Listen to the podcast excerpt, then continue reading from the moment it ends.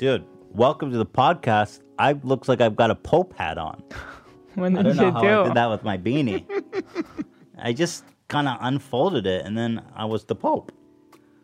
Uh, welcome everybody, defying the odds. You know, I turned on the news this morning, and they're like, "Issue podcast." Ethan Neil Klein wouldn't dare show their faces again, and I was like, "You know what? I'm gonna prove them wrong." Turn off the power, came down here, started the podcast. What was that like? Good Morning America or uh, it was uh Friends or? yeah it was good morning america. Wow, Was- okay, yeah cool. it was mainstream. It was on like channel 2 whatever that is. Nationally syndicated. Today we have with us the uh, hassan piker a twitch streamer. I would even venture to say the most popular twitch streamer that doesn't play games. He's a progressive. He plays a little. He plays a little games we learned but i don't think that's what he's known for. No. but he's a progressive commentator and um, i really find him interesting because like i feel like the space is so predominantly uh, occupied by conservative voices. I find it really cool that there's a progressive who's will, who's able to flourish in this space. Um, so so i think it's interesting i think he's an interesting guest. So i'm happy to have him on hassan piker. Also today, Teddy Fresh release is out. New summer drop. Sorry, and including the anxiety shirt that everybody can't wait to get their hands on. You love it, you hate it. Whatever you think about the shirt, 100%. oh, thank you. Uh, the president is a fan of our, the shirt. I said I love it. I heard you the first time, Donald, and I appreciated it then too. Look how happy and beautiful they are because they're wearing Teddy Fresh, and you could be that happy and beautiful too by going to teddyfresh.com. Look at all these beautiful new items color block quilted jacket, cute AF hoodie. We got some jewelry, and of course, everybody's favorite shirt. I have crippling anxiety, which, whether if you love it or you hate it, whatever you think about this shirt, 100% of the profits are being donated to Mental Health America. So it's a win win here on the H3 podcast, but there's so much more to see, including the beanies, which are finally back in stock, which have been sold out forever. And we need members to join right now. Chris Hansen is literally investigating Zach, we learned in the last episode. And we don't know what he's going to uncover. All I know is that I need young Zach, and I can't allow anything to happen to him. He's way too important. He's way too uh, sweet of a soul. So hit that join membership, become a member for early access, no ads. Or, I mean, Zach's to be having a seat on Have a Seat with Chris Hansen. None of us want that. Anyway, so let us continue on with our, our interview with Hassan Piker. I have to say, Hassan, first of all, thank you for joining us. Very glad uh, to have you with us.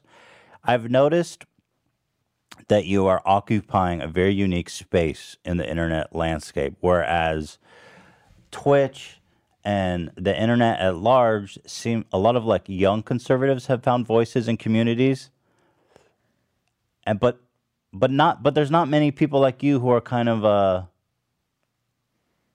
leading uh, liberal communities. I don't know. Do you use the word liberal? I'm not even sure how to describe it. But like left leaning. No, Yeah, I wouldn't even consider. I don't. I don't consider myself a liberal, but in the American political lexicon, I guess like I'm super liberal. That's what they. Uh, that's what Americans think uh, liberalism is. Like the more the more left you are, the more liberal you are. Even though there is a genuine distinction between the leftist and the liberal, but Hmm. yeah, I'm I'm uh, progressive. I guess that's yeah, the catch-all term. Very- I like progressive. yeah. It's who wouldn't want to be progressive? It's in the name. We're progressing.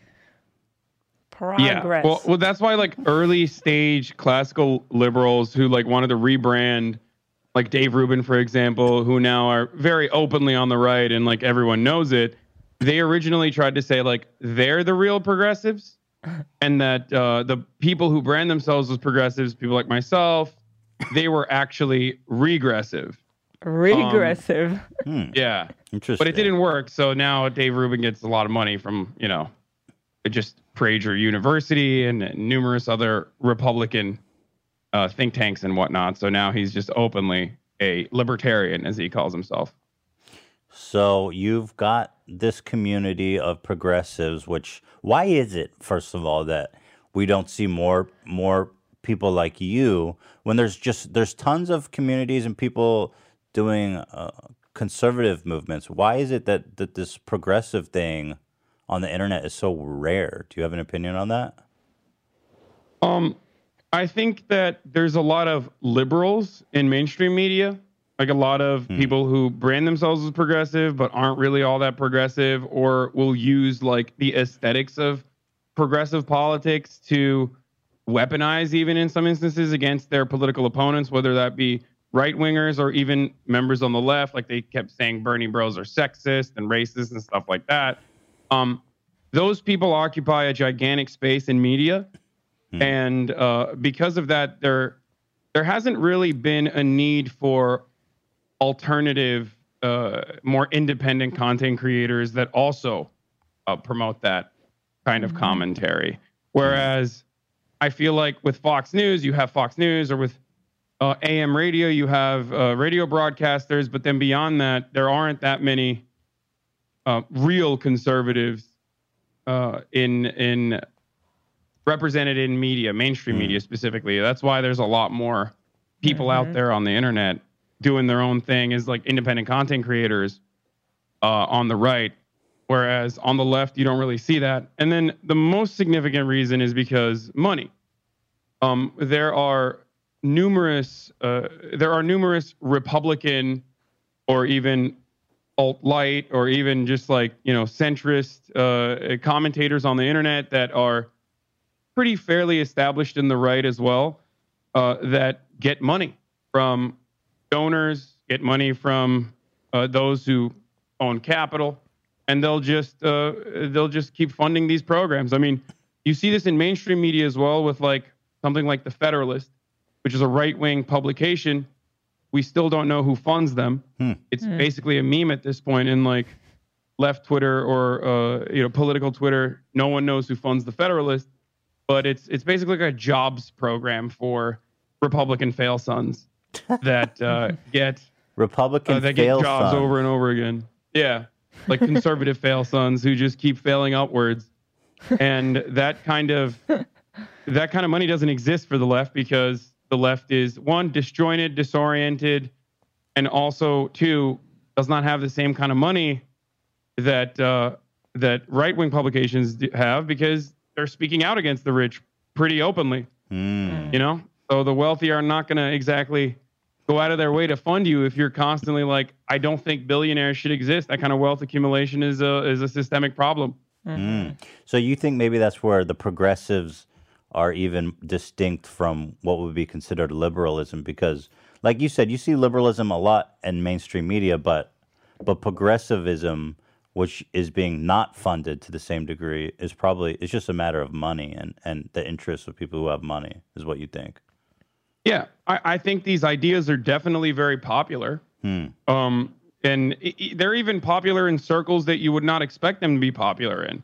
If I were to spend 15 minutes talking to a random person who's apolitical about the way that um, the way that wealth accumulates in this country, they would probably, at the end of that 15 minutes, recognize, yeah, you know what? It is kind of that is how this system works.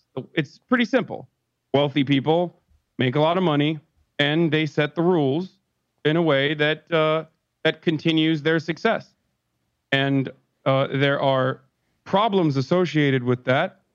Um, and uh, usually, people who don't have that kind of wealth, who are destined to a lifetime of working meaningless jobs or menial jobs, they will never achieve that level of wealth and success, even though it's portrayed to them or even though it's sold to them as though they will one day become uh, millionaires or billionaires, even though we, every single one of us, no matter how much money we make, and now with Twitch, I definitely make a decent amount of money a month.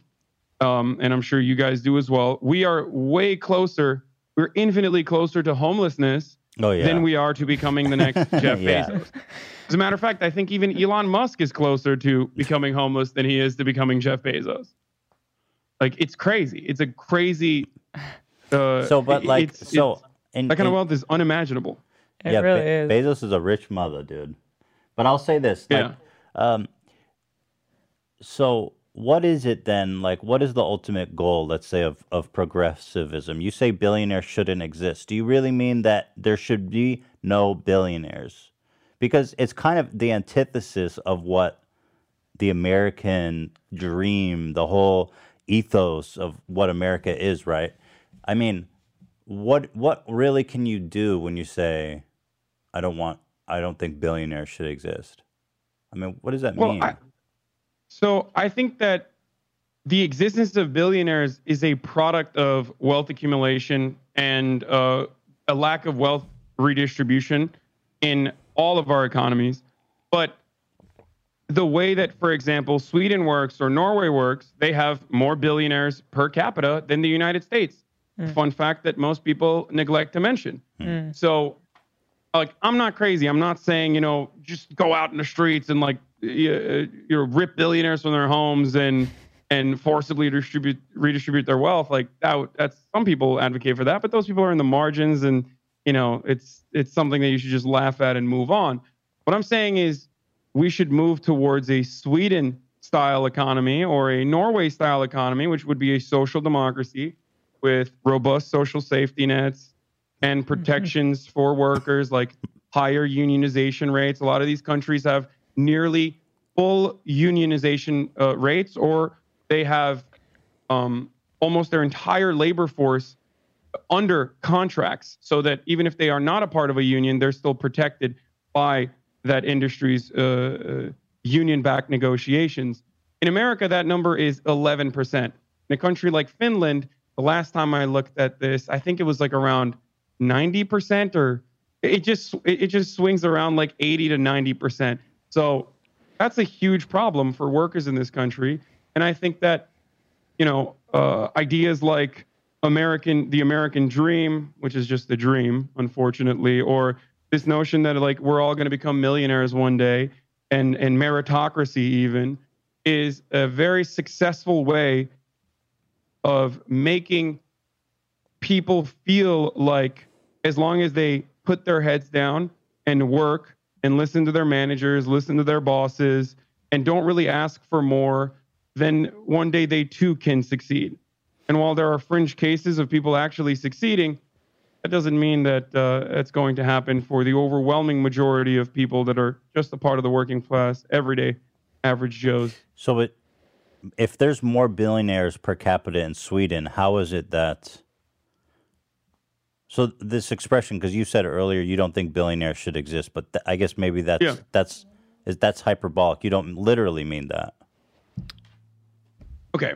So, do I think that if it was possible for billionaires to exist while simultaneously eradicating homelessness and even making sure that the gigantic wealth disparity that currently exists in the global south or in developing nations, uh, if we eradicated all of that and we still had billionaires, then hell yeah. I see you have a lot of Bernie Sanders swag in the background. Is Yeah. that your guy? Oh, I love Bernie. Yeah, for sure. I love Bernie too. Yeah, Bernie was uh that was a beautiful dream. That was kind of an American dream that died there. It almost came true, didn't it? Yeah. I mean, it was a very long shot. I I always told the people that watch me, like, look, this is very likely not going to happen. Uh, I, I think that it, it is definitely a long shot, regardless of how successful he was or how popular he is, how popular his policies are, like Medicare for all, for example.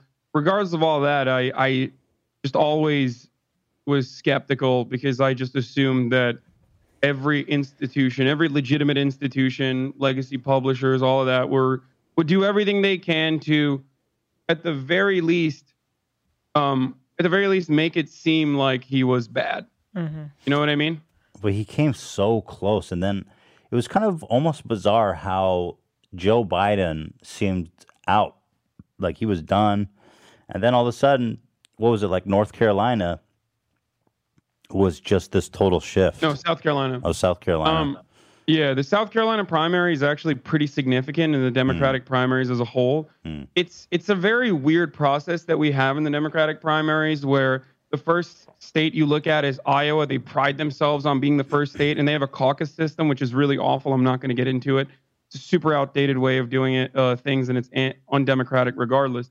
But it's basically Iowa, which is uh, 92% white, so not reflective of the rest of the United States at all. That ch- that really is like the big, uh, the first big race, and then it's Nevada, which is very diverse and definitely more representative of the the demographics of the United States. And then you move. Oh, sorry, Iowa, and then um, wait, I'm messing it up. It's Iowa, New Uh, New Hampshire. Yeah. and then Nevada. Sorry, and New Hampshire is very white as well. And then Nevada, and then you get to you get to South Carolina. In South Carolina, especially on the Democratic uh, side, the the South Carolina voter profile for the Democratic Party is super unrepresented, uh, unrepresentative of the uh, uh, of the rest of the American demographics as well. So so we have like a very so we have a very interesting way of doing things in the Democratic par- uh, Party, but the South Carolina the South Carolina primary is uh, the most important one because it is predominantly overwhelmingly black. And the black voting bloc is the most significant voting bloc that most consistently and reliably votes Democratic in the generals. So, uh, for example, Representative Jim Clyburn is regarded as the kingmaker because of that. Uh, Anyone who, any anyone who he endorses ends up becoming the president. Um, so that's how Joe Biden really won. He he failed disastrously in the first three competitions, and it seemed like he was out. But he kept saying, you know, wait till South Carolina, wait till South Carolina, and it was expected that he was going to win South Carolina for sure, no matter what, right? Um, because uh, people wanted to vote for him in South Carolina. He always looked uh, to be polling uh, by a wide margin in South Carolina, and then and then when he did win, there was a three-day streak of just nonstop coverage. The underdog is back. Joe Biden, this guy who's been in politics for like 50 years, and it was Obama's vice president, was now the underdog, and uh, just a sea, a sea of endless positive coverage about Joe Biden's chances, followed up by every, virtually every single incumbent that was in the race that still had a shot, or not incumbent, sorry, virtually every single other primary opponent that had a shot, dropping out and endorsing it before Super Tuesday, which then really stacked the deck against Bernie Sanders and uh, Elizabeth Warren staying in the race as well. Uh, also uh, sullied the progressive uh, base by separating the progressive base, and that's how you got uh, Joe Biden victory after victory in even states, in most states that he not he hadn't even uh, been to yet. In California, he lost, but he didn't even have an office. Like he had one office that was uh, padlocked that no one had even that no one had even stepped into in months. He went to Virginia once and he won in overwhelming numbers. And part of that is because people were aware of him and they wanted a safe choice, and the media kept portraying him as the safe choice and the one that will beat Donald Trump. Well, let and me um, let me ask you as a as a progressive, do you think do you think that Bernie Sanders could beat Trump? And do you think defeating Trump is more important than putting out a progressive that may lose? Where I think Joe has a pretty solid chance now, it looks like, of, of defeating Trump. What do you think's more important? A Bernie? A risky Bernie or a solid Joe? Well, that's the thing. I don't think Bernie is risky. I don't hmm. think Bernie was risky at all. It's it's how they were portraying Bernie that made him risky. I mean, think about it. Yeah, but you that like makes Bernie him Sanders, risky. right? Well, well, then the problem there is not necessarily Bernie Sanders being a risky candidate in and of itself, It's the but system. rather the media's unwillingness to cover him. Yeah. Yeah, in but a it's fair still, manner. but, but that's still you can't ignore that, right? Because just imagine, just imagine his own people. Like he can't even galvanize his own side of the aisle because of all these issues of of wealth and equality, uh, you know, wealth equality. So, like, just imagine how stacked that we would be against him ultimately if with both both sides of interested wealth uh, stacked against Bernie. It would have been I mean, how could you overcome that? That would be incredible. Yeah, no, I, I, I don't disagree with you. I think that's a legitimate fear that I had if Bernie w- was to become the candidate, even though that was a long shot. I was legitimately concerned with like all of these liberal outlets all of a sudden attacking the Democratic candidate Yeah. Yeah. uh, or even uh, fighting back against them in a similar capacity to how uh, Jeremy Corbyn had a sea of coverage, anti Jeremy Corbyn coverage and anti Labor Party coverage by all accounts of the media, with only The Guardian endorsing him, but endorsing him with concern. Um, meanwhile, the Tories were openly both anti-Semitic and racist and and horrible. They they put up a statue of Nancy Astor, who once uh, famously said that uh, Hitler had the right idea about Jews. In the middle of all of this, in the middle of all of this, uh, Jeremy Corbyn is anti-Semitic coverage. The Tories, the Conservative Party, literally put up a statue of a woman who said that, uh, and and they were still like, nope, Jeremy Corbyn is anti-Semitic, and that is in my opinion, that is definitely uh, people who are in positions of power trying to protect uh, their their bottom line, trying to protect the the current financial situation that they're in. Um, it's understandable. That's what the purpose of the media is. That's what the purpose of all of these like legitimate institutions are. In a way, it's to preserve order, right? Because if you were to upend the entire system, then that could be a little chaotic and it definitely wouldn't be great for uh, people in positions of power who have made a lot of money off the uh, status quo. So, When you, um, but when the, similar thing would definitely could definitely happen to Bernie Sanders as well, and I was fearful of that. But what? Do you, but, But, like, um, what are you so going to support Joe now that he's nominated? Like, where's your? Yeah. So my opinion Joe, is, look, like I, I'm very him. critical. I'm very critical of Joe. Uh, I, I've been very critical of him. I was very, I was even critical of the Obama administration when he was president, and um, obviously he's still infinitely better than Donald Trump. So I'm not going to lie to people for a, a like for my personal opinion uh, to preserve my personal opinion or like to to I- I'm just not going to lie to you. That's what I've been telling people whenever they ask me, like, well, you know, do you think Joe is better than Trump? Like, of course, Joe Biden is better than Donald Trump.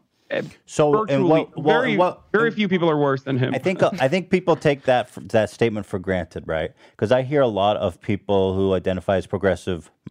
Actually, I don't even know because somehow there's a lot of people that both like Bernie and Trump, and that to me is interesting. 'cause I guess they just both kind of like the outlier. They want to change, like Yeah. a radical change. Yeah. So a lot of people are like, well, Bernie lost, so I'm not going to support Biden. So when you say that that Yeah, that's insane to Joe is I agree is that better that's than insane. well, it doesn't make sense to me. Actually, does, the only way that it makes sense, I think it's a lot of people who are not super politically active or necessarily understand the diff- who they are, but they just like that they're outlier candidates, that they represent some kind of different change. But when you say a statement like Joe is infinitely better than Trump, what do you mean by that? Because I don't want to take that statement for granted here. Okay. So what I mean by that is even though there might be marginal differences between Joe Biden and Donald Trump on certain matters where the Democratic and Republican Party always seem to find bipartisan consensus, like American foreign policy or even tax cuts for the wealthy for the most part, which is something that even Barack Obama uh, pushed forward at a time when he didn't need to. Um, outside of that, outside of those uh, marginal differences, there are gigantic differences, like in the way that uh, competent administration would handle something like the coronavirus pandemic. Or um, I just don't think that Joe Biden is going to be sending like federal shock troops like the Gestapo into Portland and democratic cities because uh, he wants to violently squash these uh, overall major- overwhelmingly uh, peaceful and in some instances not as peaceful protests um, demonstrated by moms and veterans and you know what I mean and dads and just old people along with this like boogeyman of Antifa. I, I think that Joe Biden wouldn't do that, and that is is a significant difference, I think, between someone like Donald Trump and someone like Joe Biden. So what I mean by that is marginal differences in policy lead to drastically different outcomes when it comes to the lives of millions of Americans. Um, a great example of this, for example, is like under Barack Obama, ICE deportation still continued. Uh, nearly 3 million people were deported, right? Um, but under Donald Trump, uh, Donald Trump changed the direction of ICE, uh, specifically the enforcement removal, like the, the, the removal operations branch of ICE, which is what we know as ICE popularly. Um, he changed the rule so that non-violent, non-criminal offenders were considered uh, were considered for immediate deportation. Like that's crazy to me. If you've been here for 20 years, you've never broken a law, and you're overall like a law-abiding abuela, and you cross the border with your with your kids in tow, I think it is a horrifically inhumane thing to do to just come into your house, lie to get into your house, which is what ICE does in a lot of instances How because do they, they don't lie? really have an actual warrant. What? What do you mean they lie? Oh, um, so this is one of the famous things that ICE does, uh, which is why the ACLU and numerous other uh, organizations that deal with ICE always tell immigrants, and if there are any undocumented immigrants listening to this podcast, you never, ever, ever need to open the door to ICE. Huh. Never do hmm. that unless they have an arrest warrant, and in which case they can break in if you don't open the door and make sure that they slide the actual arrest warrant underneath the door Really? because they will portray themselves as police officers when technically they're not and Huh. they will they will openly lie to you to be able to get Are they access allowed to into do your that? home what Are they allowed to lie and say like what do they say? Like we have a warrant, you have to open? um they'll say they have a uh, they don't have like an actual arrest warrant but they they'll show a federal decree like a piece of paper that looks official to say like this allows me to come into your home and arrest you. That's a lie. They also don't have to tell you they don't have to tell you that they're not literal cops unless you ask them who is at my door? Why are you here? Are you a police officer? They can they wear they wear branded gear that says they're police and they're federal agents but um, technically they don't have the same kind of jurisdiction that police officers do unless you are in what the ACLU considers to be a constitution free zone uh, 100 miles in from every border and every uh, sea line.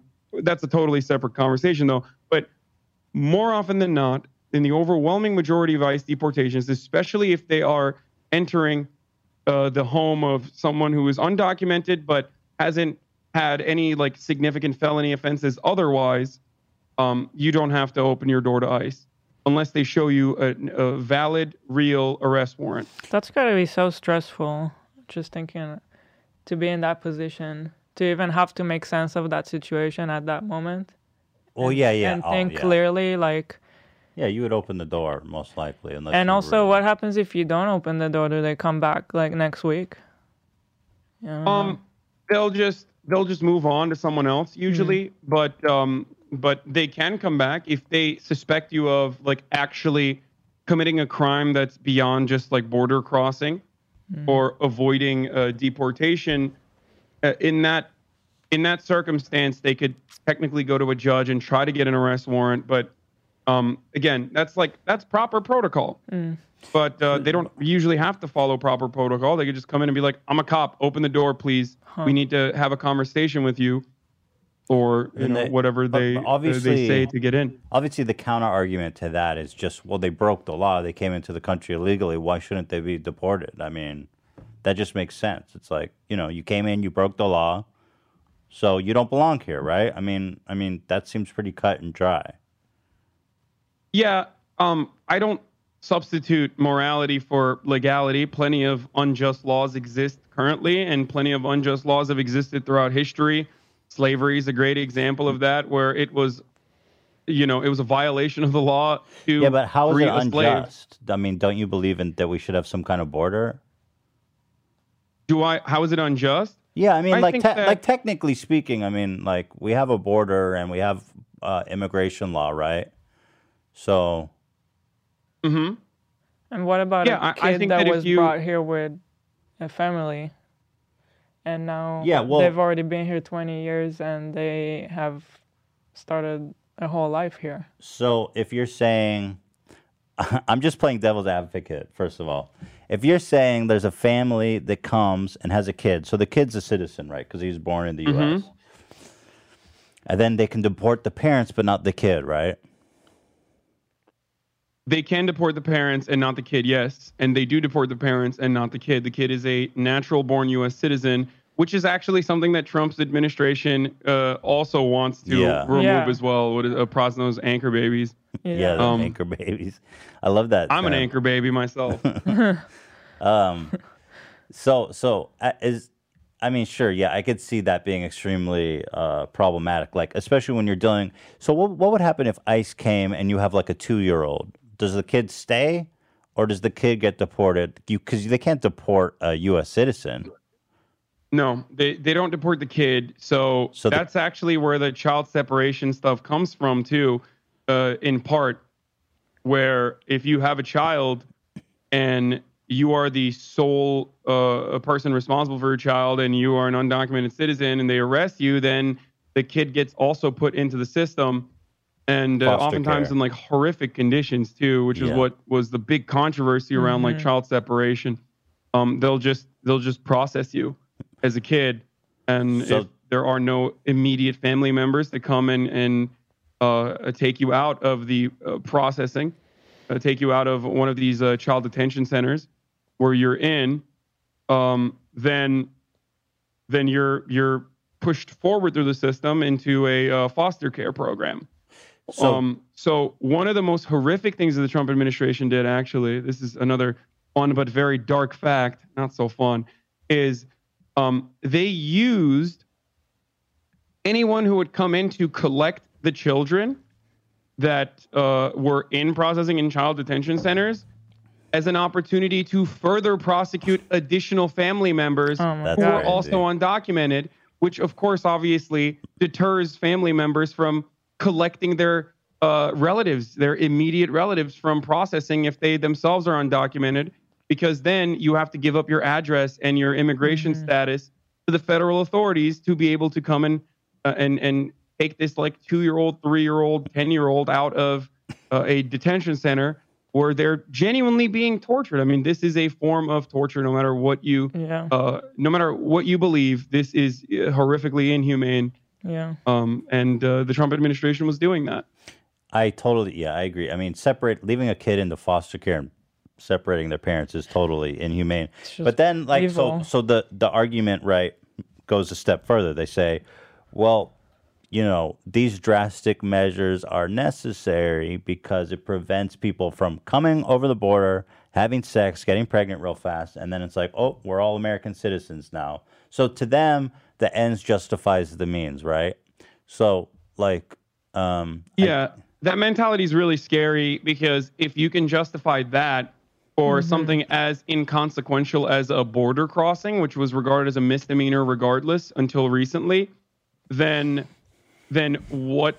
I mean, the slippery slope, uh, logical fallacy that conservatives love to use could easily be used here, which is like, then what won't you justify if that's justifiable? Now, the the real counter to this is something that I hear all the time, which is, well, if you break the law, you get separated from your children. I don't see you crying about that. If you were, I don't know, drunk driving with your kids in the back, then you get separated from your child.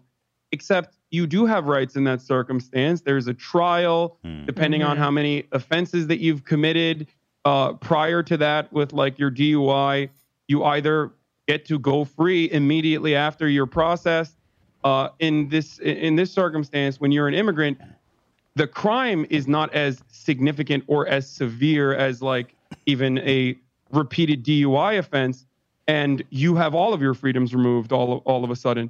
Now that changed under the Trump administration as well, because uh, Trump claims that uh, catch and release programs would lead to people running away and never coming up or showing up to their court dates, even though there's plenty of evidence to show that uh, the most people, the overwhelming majority of people that had court dates, would still show up. It seems to me that people actually do think that crossing the border and starting a life here legally is worse than driving drunk. it seems to me that they think that that is like a really serious crime that should should meet that level of punishment.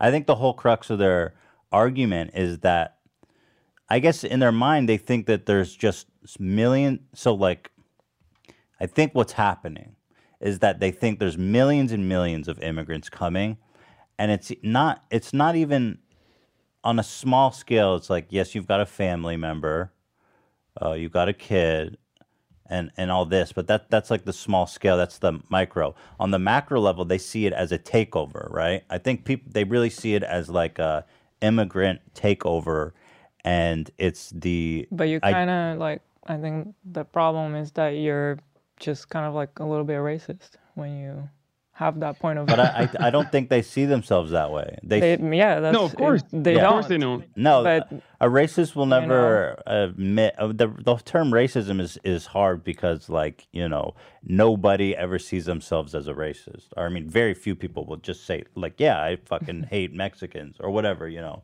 uh no they say they say well look you know there's so many immigrants coming over here and starting families that it's changing the fabric and identity of America. And so to them, I think that's how they justify it. And so they do see this border crossing as this this heinous crime. And the reason I I'm, drawing it all the way out, I just want to think it all the way through, is that um,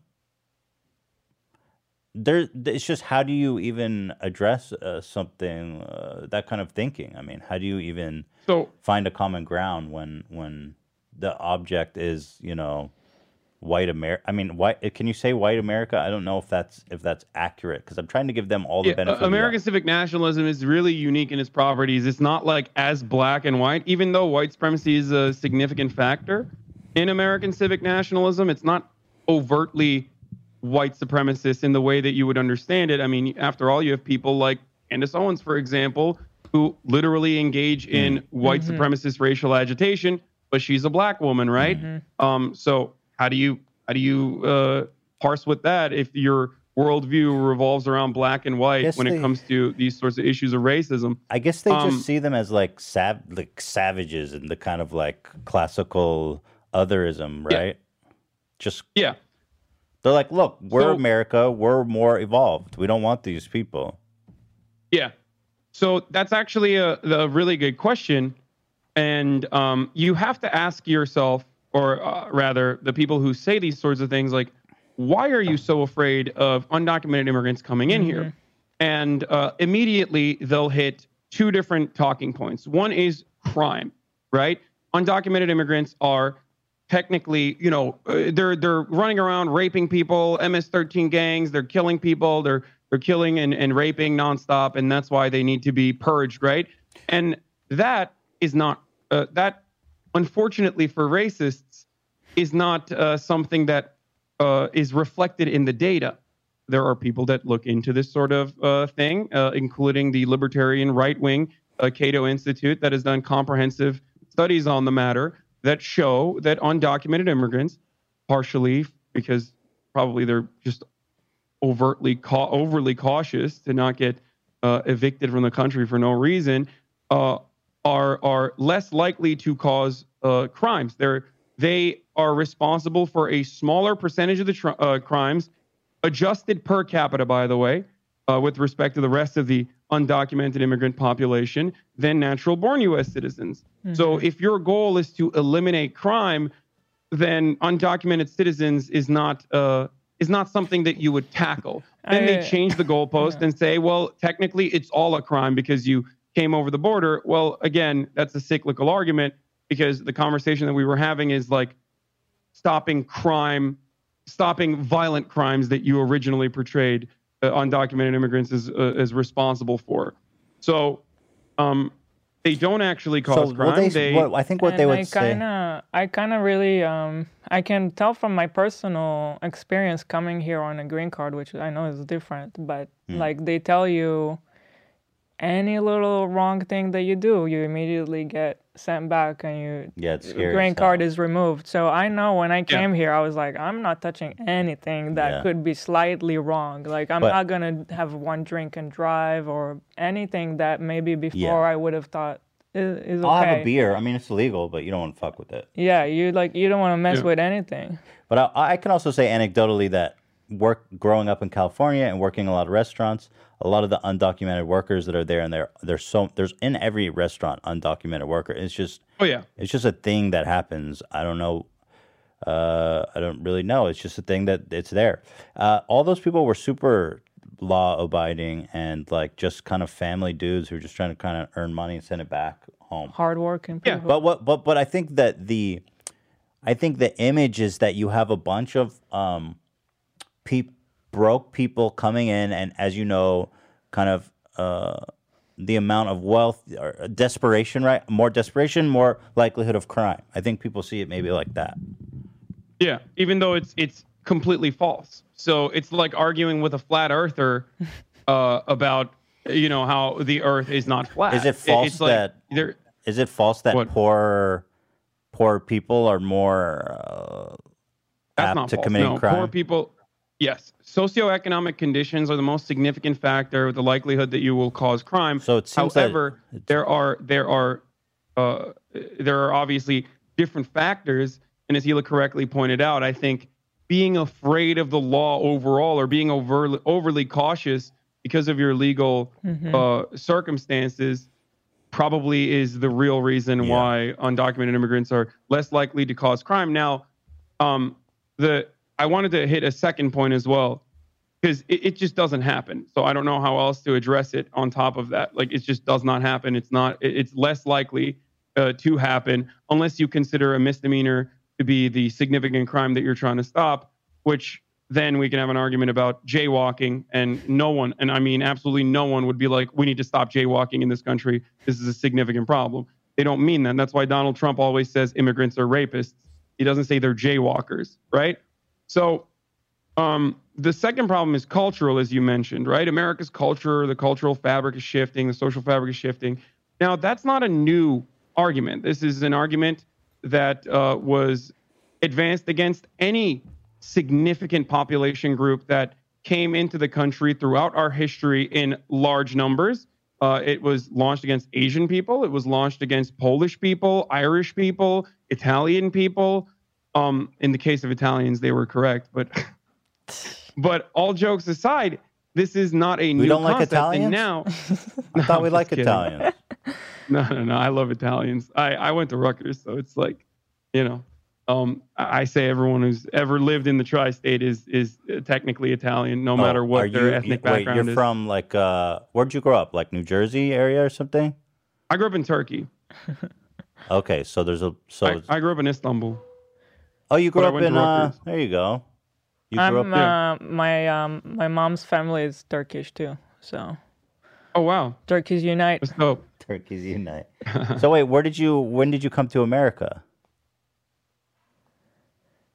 I came to America when I was 18 to go to University of Miami, and then I transferred from University of Miami to Rutgers. Where's I graduated Rutgers? from Rutgers. Rutgers in New Jersey. Okay, and that's where you grew a distaste for the Italians. Yeah, not at this No. stage. It's just a meme it's the Guido community. thing, right? It's just a, uh, it's it's called Fredophobia. Just a. Fredophobia. Yeah, Yeah.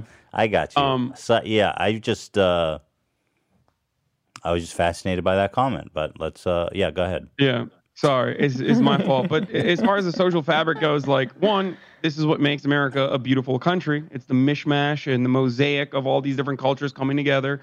Otherwise, it would be bland and tasteless like British cuisine. You know what I mean? Like it's just everything would suck if we didn't have so many different cultures come here, bring some of the most talented people here, uh, hardworking, talented people here, and and try to make this country better. Um, so that's one. And the other argument, uh, as far as culture, this is also documented as well by the third generation. Every single ethnic uh, immigrant uh, population adjusts to American culture. This is a little bit harder to this is a little bit harder to analyze, but uh, anecdotally, you can even uh, recognize that. I mean, think about it this way: How many generations removed uh, are your family, Ethan? Like how many how many generations have you been here? Your family? Uh, my great grandparents were the were the immigrants. so four, right? Um, Three or no, no? well, The For- Well, I don't. I don't know how. Yeah, I guess my grandparents would be the first, right? And then my parents, so I'd be Yeah. third. Yeah. Do you consider yourself American or Yeah. wherever your Yeah, of family course, came of course, from? definitely. Yeah, exactly. Yeah. So so that's the point is like by the third by the third generation, My parents do for Um, sure. By the way, also. yeah, exactly. By the second generation, most people uh, completely assimilate and see themselves as American and assimilate to American culture. By the third generation, it's virtually indistinguishable. It does not matter if you are uh, Latino. It does not matter if you are uh, coming from any ethnic background whatsoever. People assimilate regardless. It's a it's a complete uh, it's a completely made up fear mongering uh, fear mongering idea that like immigrants do not assimilate and that's why we need Yeah. to stop them from coming in or they change the American culture. That's silly.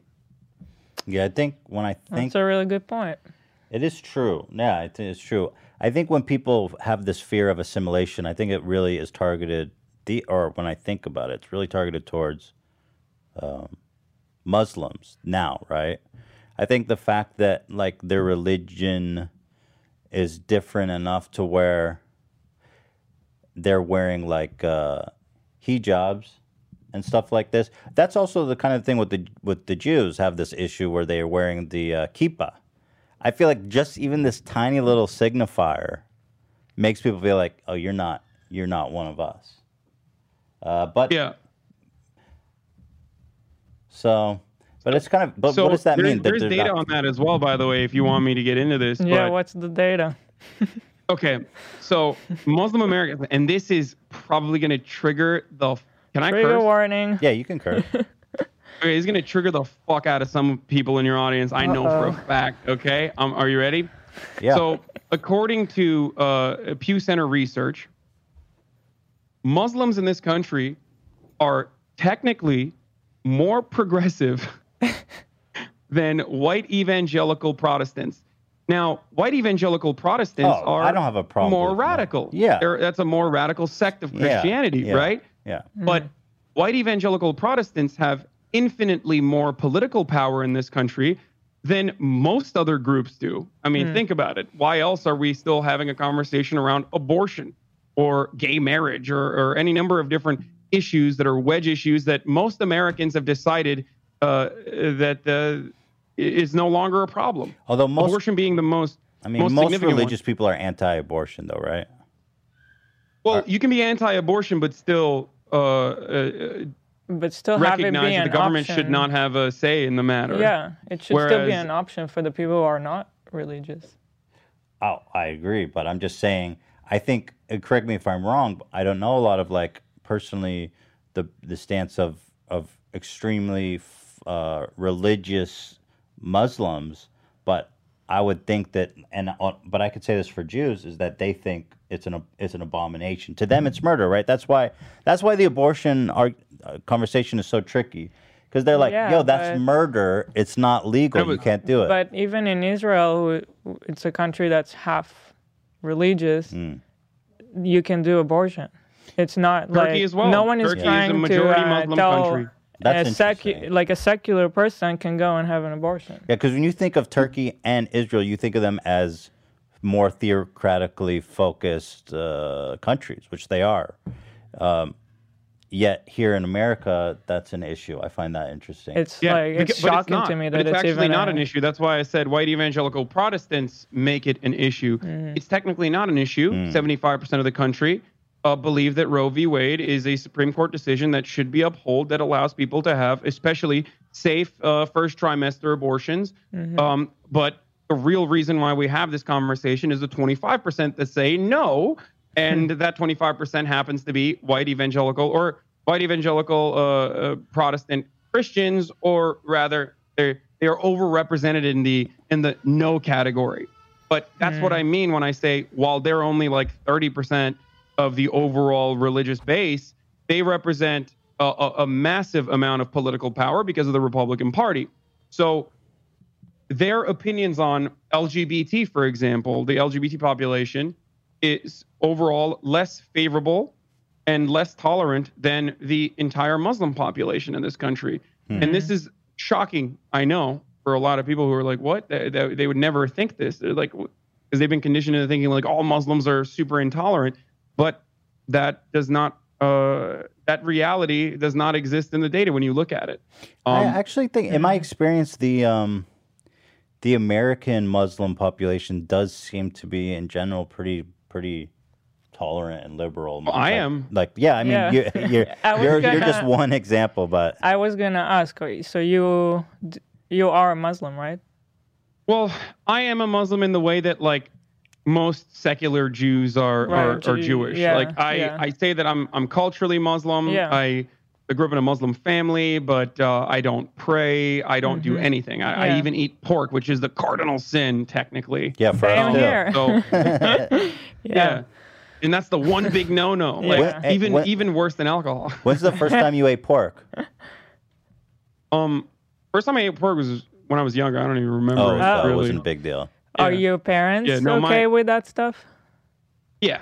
Mm. They're they're my my dad claims he's Muslim, but like he never he, he's like he was a secular Muslim as well. Like he Uh-huh. was Oh, just interesting. very That seems unusual in for their generation to be secular Muslim. Is it? no, not in Turkey actually. A lot Oh, of really? uh, a lot in Turkey. Turkey's a secular country, and uh, until Erdogan, who is very similar to Donald Trump, and Uh-huh. his like twenty plus year regime, Turkey used to at the very least have like very secular areas, and still does have very secular, very progressive areas within Turkey, like Izmir, Istanbul, even Ankara, I'd say. So, um, no, there's there's a lot of Turks who are not religious at all, and it's mostly someone like Erdogan, just like Donald Trump, using the cloak of religion uh, to galvanize his base of support and doing all these like symbolic things. Because but you, um, it's you very know, unpopular. You, fu- I mean, I look. You could say whatever you want about Donald Trump. I'm not here to. Uh, I'm not even here trying to make controversial statements or get in arguments about Trump people. But you fucking know Donald Trump doesn't give a fuck about Christianity. I mean, that guy spent his whole life womenizing, partying, fucking prostitutes. Same, I immediately doesn't give a think about shit. like abortion too. Oh, dude, that guy had abortions. I'm sure of it. I'm sure that. sure. I mean- dude, there's no way that Donald Trump wasn't involved in having abortions. So Yeah, no, how do people ridiculous. buy that? I don't know, but yeah. Yeah, I don't understand. Well, they they not only buy it, they love it. I mean, Yeah. they're like that. Kind of brings me to one thing I wanted to talk to you about, which is the popularity of QAnon. I mean, people. Oh God. So Wait, Q- can we just uh, stay on the turkey topic for a second? I'm, Sure. I'm curious. Do you um, do you love that yogurt drink? Oh, Ayran? Yeah, I love Ayran. but it's just Great. salty. I love that. I can't. da- I can't handle it. I don't like the salty yogurt. It's weird.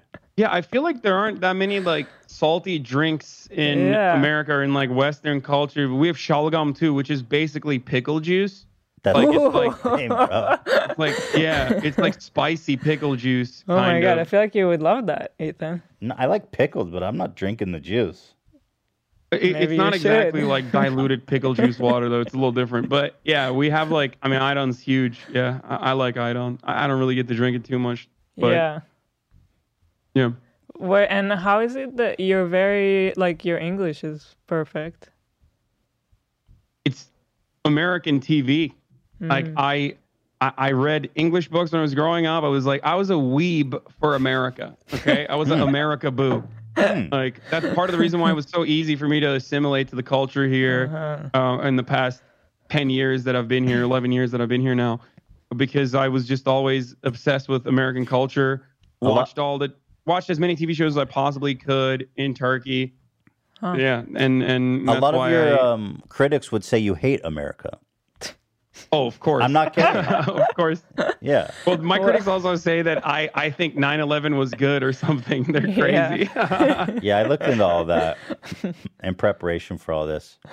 Yeah, cancel Um, culture, by the way, uh, exclusively a leftist idea. Yet, for some weird reason, Republicans love doing it and manufacturing outrage. Yeah, there was so Weird. I don't know Yeah. if you if but Hassan basically was reacting to something and he said jokingly that uh that America deserved he said fuck it, America deserved 9/11. Yeah. But then you went in to explain. By the way, do you We you- clarified it literally immediately Yes. after. I was like, But how you- Yeah. I'm saying controversial. Exactly what we did. but did you know you were fucked the- though when you said that because you said in a video No. game afterwards.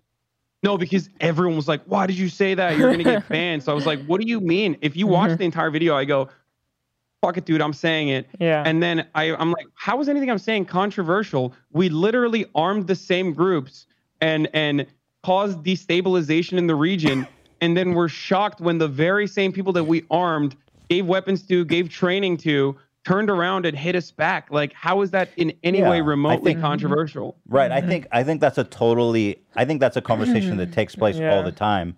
I think it's just the way you said it. People were like, Yeah. "Oh, here we go. The, Yeah. We got this young Turk," and then you're associated with the Young Turks, who, by the way, Oh, yeah. Alex Jones calls the Young Turds, which I think is hilarious. Oh, I love Alex Jones. He he apparently did a a, a broadcast of that.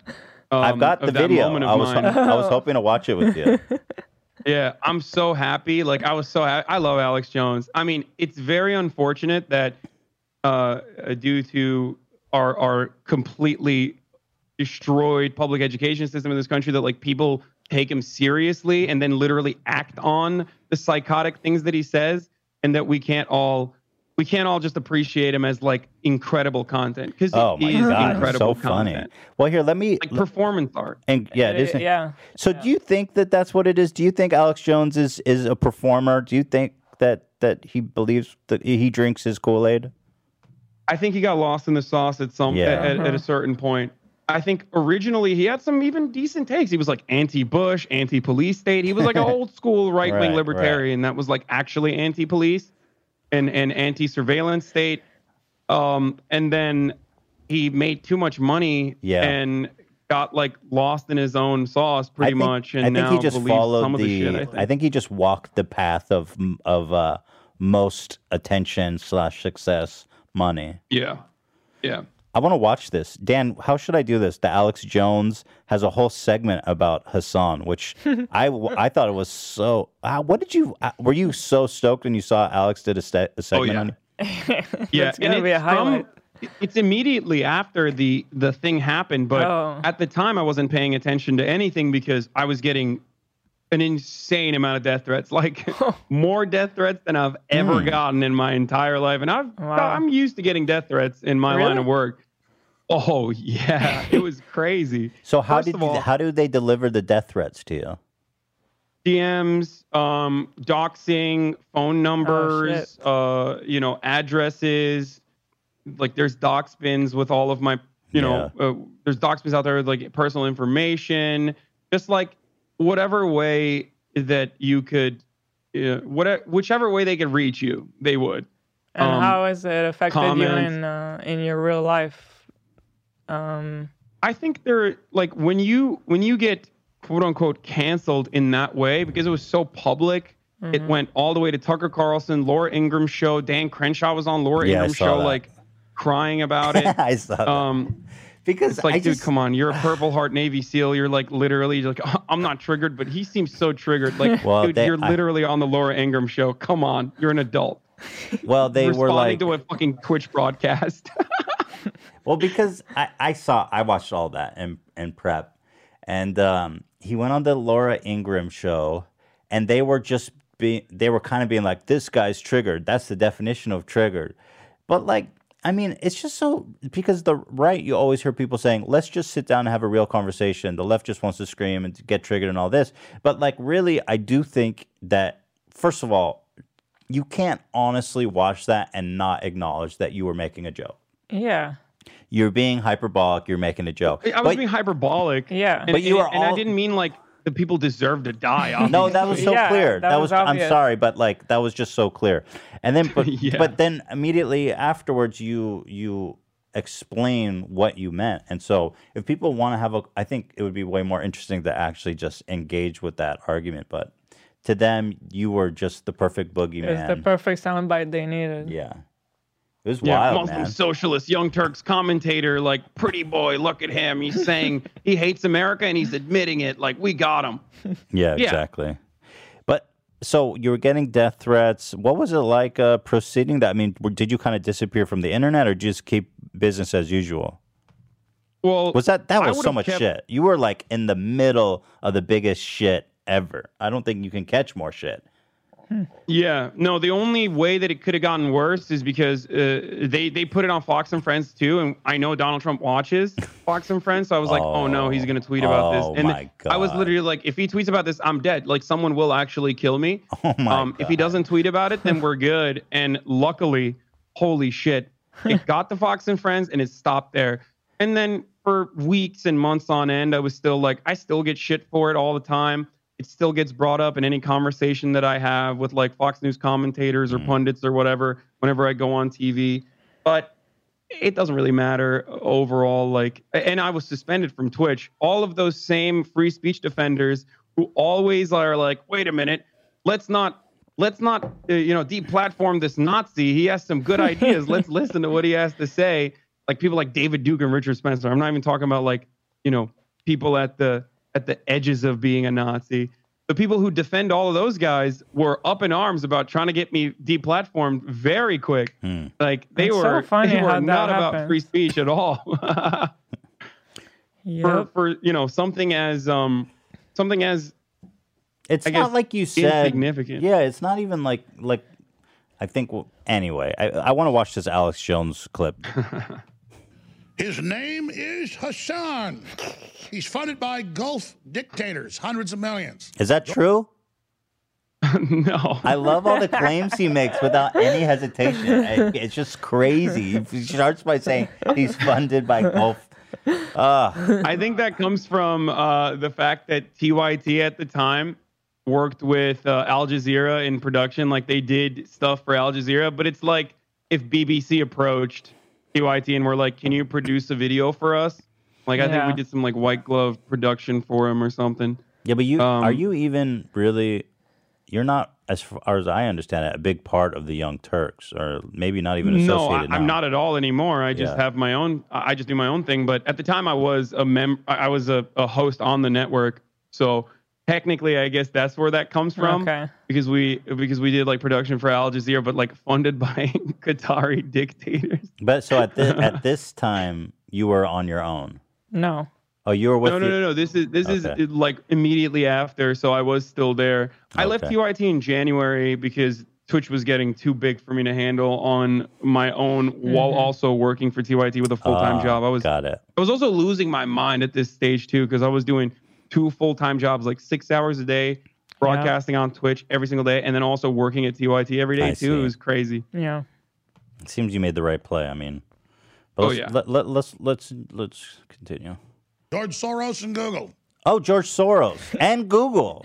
Okay, wait. Let's play It's more than too one much. second. Well, let me ask you: Are you funded by George Soros or Google? I wish, man. I wish. know. Your apartment doesn't look like it. I'm not. There's jackets just- that say bash fascist.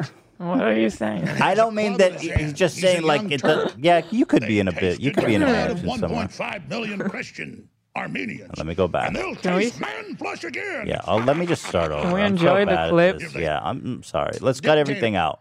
Ian, start over. I'm just gonna play it, except for the George Soros part and all that leading up to there. Okay.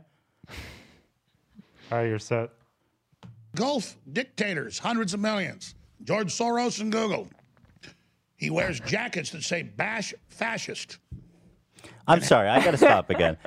Bash. What is wrong with hating fascists? I never. I just don't understand that point. Bash. Yeah. I mean, aren't we I- supposed I to hate get it. fascists? Has a club in his hand. He's We're supposed to hate fascists as Americans. Yeah, yeah, I know. I, I don't get it. And then they'll then and then they'll say like Antifa is the real fa is the real fascist. Okay, then still bashing the fascists in that circumstance is still good. No, like I don't get it. I thought fascism makes was no like the antithesis of everything America stood for, Yeah, but apparently supposed to be. it's supposed to be. Okay, I'll try not to pause, but there's just packed full it of is stuff. packed. Turk. they tasted the blood of 1.5 million Christian Armenians, and they'll taste man flesh again. what the fuck? If they have their way. What the fuck? Bow, submit, turn your weapons in. Two. The nephew of Turd Breath, Cenk Turd, Breath, Third breath. Hassan Pecker. What is he even saying? Pecker. Oh, he called him Pecker, but it's obviously Piker. Yeah, it, it's not even like a it's not even like a Turkish sounding last name. Yeah. It's normally Piker, but still like it- it's pretty funny that he's he's going out of his way to deliberately, Pecker. uh, you know, mispronounce it, which I love. Yeah. I, I just I love all of that. Great. and are you okay? Let's continue. Can't make up that name. That's his name, Hassan Picker. Picker. And if you're a radio listener, you can't see it. What's funny He's got that his name? red stars, his Antifa flags, his communist flags, and he's got his baseball bat, and he's going to call you a fascist, even though he's funded by the Nazi collaborator George Soros. What? And he's going to attack your daughter like they did out in. Are you planning to attack anyone's daughter? That's my favorite part because he just reveals his true fear, which I always joke about, which is like immigrants are coming to fuck your daughters. Like, Right. I mean, that's that's that's what he's worried about. He's worried about uh, he's worried about his like daughter wanting to have sex with me when she's What uh, does it- allowed to when she's like 18 plus. What does it mean that they're what does it afraid? mean? I mean, if they're so, if, if I mean, they they're intimidated by the. They think the older women want to fuck these these. They can't compete. I mean, it almost sounds like he wants to fuck you. Oh yeah, no, it's great. Um, the well, the the reason is like that's what white genocide comes from, right? Right. And this Uh, is again not just new. It's a very old concept. That's also deeply tied to anti-Semitism as well. It's like that Jewish people like George Soros are opening our borders so that white genocide will happen. Um, that's the that's the oldest Nazi uh, uh, propaganda in the book, and um, they think that miscegenation, like race mixing, is white genocide because whiteness is purity in their minds. So when you taint the blood pool with non-whites, then your you- white people are diminishing. It's not good enough even for though his they're daughter. not supposed to. Yeah, but his daughter Yeah. wants it. Otherwise, Right, but for him it would be a shame. well, maybe. Yeah. Yeah, but Racist. he wants to. Well, yeah, but you know, she wants it. What He wants to, but he, he just hates that he wants yeah, to. He's yeah, like, he wants "Fuck, it. I need to control my urges. friggin'. He's going to chase women down. That, that's what he's pushing, and and uninterrupted for the Young Turks members. And this is the sexy death porn, the sexy terror porn. What? Wait, he really wants to fuck you, Yeah, dude. now I'm convinced. Why is he making it so sexual? I don't know, but it's awesome. Sexy death porn. Jesus, Alex. Man, this guy gets into some weird shit in his private life. You know what I mean? I guarantee it. Oh yeah. I could see Alex being one of those people that like hangs himself and jerks off right to the point of death. Oh, for sure. Autoerotic asphyxiation, one hundred percent. I mean, when he said like he's like, I'm gonna eat my neighbors. I'm gonna eat them. I love I'm that. gonna eat your ass. yeah, I'm gonna, yeah, uh, totally. I'm coming for you. Sexy death porn. I would How change does- my my my whole slogan to sexy death porn. That's what it is. That's what I do. I have to say, for someone so crazy like him, it's really impressive. Like that he managed to have like this cool set behind him, and Yeah, it's just such a weird mixture. Like it, it really is presented like a real show. Well, he's pretty organized to put yeah, it all like- together. Yeah, yeah. I don't know. And he's got all these Well, he makes crazy a lot of money.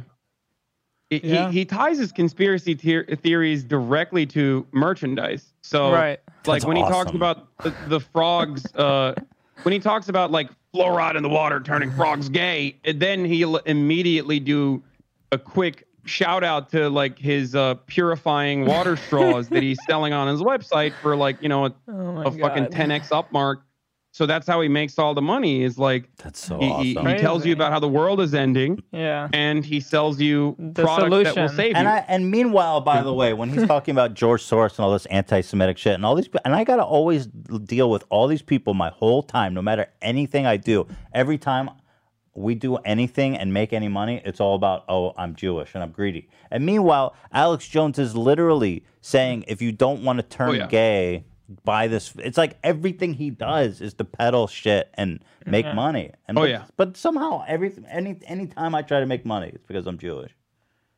Like like I'm the only person that wants to make money in the world. Thank Yeah. you. Just anti-Semitic tropes. Mm-hmm. Yeah. Well, um, um, he he recently got actually the FDA shut him down because he was selling shit that cured coronavirus. Oh yeah, no he, was, way! he was selling toothpaste. Yeah. he was selling toothpaste that Wow. uh, cures coronavirus. That's Wow. Even though, even though it's fake. So I don't know. Is Well, it how fake, could you know? Or are you selling toothpaste to, to cure it? How could you know if you haven't tried the Yeah. toothpaste? this is true. How dare you accuse him of selling fake products? In their desperation as America's pulse comes back and as we stand up against the Chi-Coms and defend the Second Amendment and What is this face? I rediscover think God someone just edited and it. family. in. Hassan Pecker. Why does he have so much trouble with your to play- name? It's ridiculous. It's Piker. It's, It's so really obvious. not a trouble No. say. He just wants to call him Pecker. no, he just. Oh yeah. Well, Pecker means penis. I don't know if you know. Oh, I don't know Yeah. that. Oh, okay. They say you got a little pecker, okay. like a little so penis. he's clearly doing yeah, that. he's doing a goof. But players that again, it- America deserved That even goes again to the sexual. Right, he's obsessed with you, dude. Alex wants to fuck you. I'm sure of it. Oh yeah. 11, close quote. Praises brave soldier who took Representative Crenshaw's eye. I mean, yeah, if you just heard that, you'd be like, "Wow, this guy's crazy." But that's not at all that what was a, happened. that was a that was a fun little uh, bit there as well. So that was what actually got me banned from Twitch. Uh, is my statements on that. When I was talking about brave mujahideen, that was a direct reference to Ronald Reagan and exactly what I was talking about, which is the mujahideens that we armed, and some of them turned into, uh, some of them went into the Taliban, some of them went into Al Qaeda, and like that's a direct reference to Ronald Reagan era policy that was at the heart of my criticism to begin with. And there's Well, that famous Rambo 3 I'm pulling uh, that up ending right now. sequence. Yeah, the famous Rambo 3 ending sequence that says this movie is dedicated to the brave Mujahideen. it is, in my mind at least, like one of the perfect representations of how American foreign policy always comes back and bites us in the ass, uh, but it is deliberate. I- So I think that it's on purpose.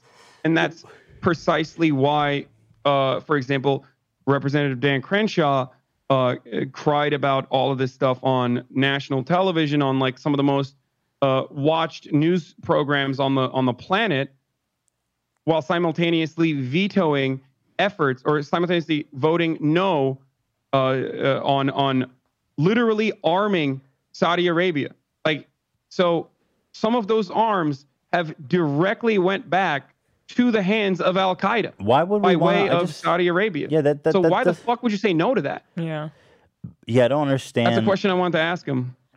I don't. I, that's one thing I don't understand is how it's how is it a partisan issue to sell arms to Saudi Arabia of all fucking places? I mean, weren't the majority of people who did the 9/11 uh, hijacking Hijackers, yes. they were Saudi and they have connections to the royal family as well. Yeah. I mean, what are we talk? What are we talking about here? Uh, Is, shouldn't that Yeah, be and like they're the currently conservative? engaging in genocide in, in Yemen, which uh, even PewDiePie raised uh, funds for recently. I think, Really? right? Well, didn't he? Didn't he raise funds that for like the, the current genocide, ongoing genocide in Yemen? He may have. He does a lot of Perpetrated by- stuff. I didn't know Yeah. about that.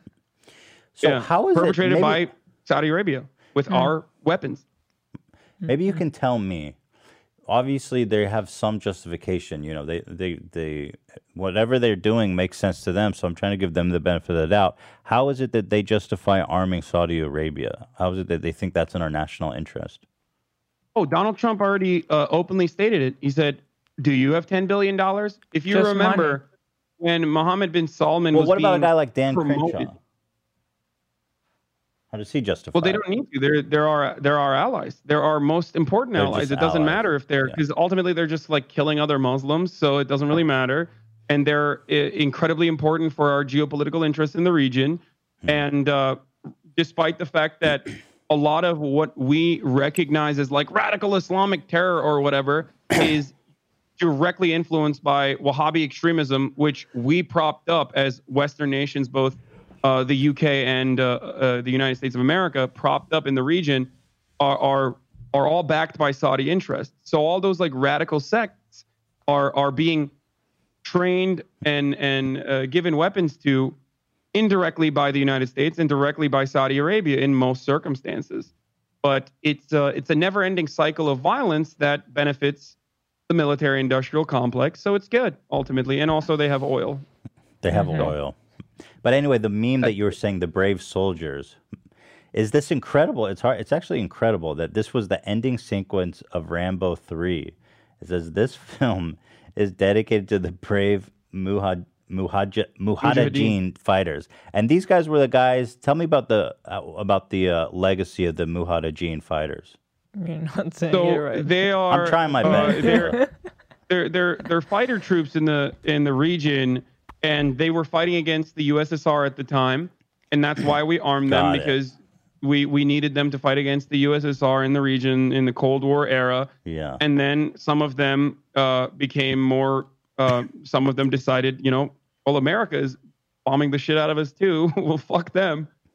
And and the simplest way to describe it is that they, uh, much like ISIS and every single other militant faction, um, formed more radical and anti-Western militant factions with American training and American arms, and then started fighting America. So it's kind of it's kind of a a beautiful irony, isn't it? So that's why you were, Well, that's what it- you meant it- when you said the brave fighters. Yeah, and it, it would be ironic if it. I mean, it. After like the seventh oopsie, you got to recognize that it's probably just being done deliberately, so that you can justify further uh, engagement in the region and further destabilization in the region because it keeps happening. We keep arming a certain sect or a certain militant group, and this happens in Latin American countries as well. Um, we arm a certain group, that group becomes even more violent. There's even more destabilization, especially after like bombing campaigns or sanctions that kill hundreds of thousands of people, like in Iraq. And then that militant group is like, well, now it's our territory. We can just take over and do whatever the fuck we want. Yeah, I mean, and they but they get even more radical. what happens when you give the craziest people tr- military weapons and training, and then just let them do their thing? I mean, in a lot of instances it's not even it's not even uh directly a consequence of their like ideology or islam or whatever it's just it's literally that they just have no other options if you grew up in iraq and your entire country is bombed in the shit your infrastructure is is eviscerated you have no future opportunities you have no options and your family members have been killed then then they feel like well this guy who is a little bit crazy definitely real crazy uh eh, you know preaching all this hatred towards america maybe he has some good ideas and that's how they find that's how a lot of people find themselves at the precipice of radicalization like taliban uh, uh, increased its numbers and influence in afghanistan after the uh, the american invasion which of course is not that surprising and that is despite the fact that uh, the the uh, American forces there killed a fuckload of uh, members, and yet their ranks are stronger than ever. And now America is negotiating with them as a legitimate entity in the in the country. Like That's they are a powerful and legitimate force now, almost directly as a consequence of American imperialism and destabilization in the region. how many um, how many Iraqis died in that uh, that George Bush war? Um, I'm not sure about the exact number that's always in contention, but paired up with like Bill Clinton era onward sanctions, like the immediate sanctions were I think 500,000, but uh, I'm not entirely sure. They say to the tune of millions. That's um, crazy. in Wow. Iraq. Yeah, like you don't you don't you don't understand that. yeah. Like millions of people died from that. Of course, they're gonna be pissed off. I mean, what the fuck? That's crazy. But are we Yeah. saying? Are we talking about like just generally from the conflict? Are we talking about as a as a direct result of of American military action? Um, so there's there's direct American military action that uh, kills people, and then there's drone striking and things like that that also kill people. Some of those casualties are regarded as like enemy combatants and hostile. There's a distinction to be made between civilian casualties and enemy, uh, like hostile enemy uh, uh, kills in combat. But then there's also sanctions.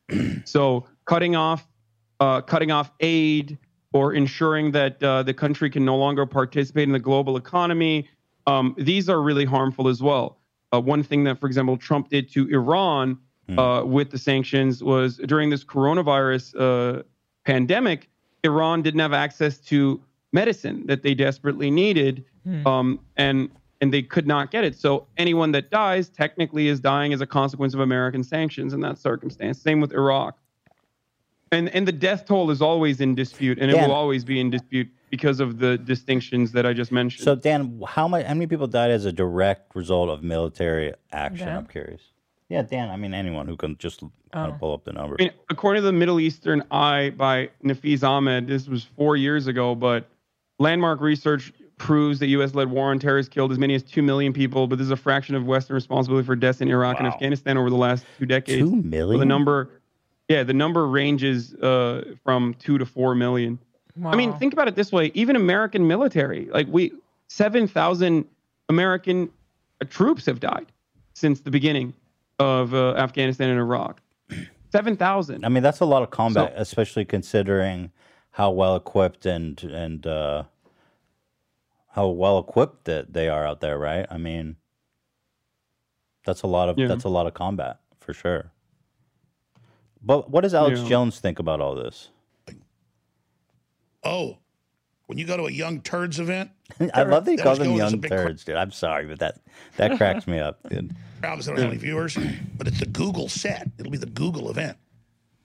So let's hear from Mr. Picker. Here he is. His set is amazing. Yeah. This is so insane. Oh, hit pause. America Hit pause. Back it up. I forgot. He's real jealous that Joe Rogan, who, by the way, is a super libertarian right winger, he just knows how to, you know, survive in LA, I guess. Really smart guy. That's why I get mad at Joe because he's as smart as I am or smarter. He knows all this stuff, obsessed with it. He knows more than I do in some cases. And he plays dumb. And I've told him to his face. But, anyways, he has the congressman on, and Pecker is mad that he has this tiny audience, so he thinks, well, I'll attack him and say something really scandalous. And then all the meth heads and, and child molesters that watch my show, literally, uh, Meth heads and child molesters. yeah, that's that's my audience is meth heads and child molesters, I guess. Hmm. Jeez. it's great. think I'm powerful. Oh, you're such a big man, Hassan. I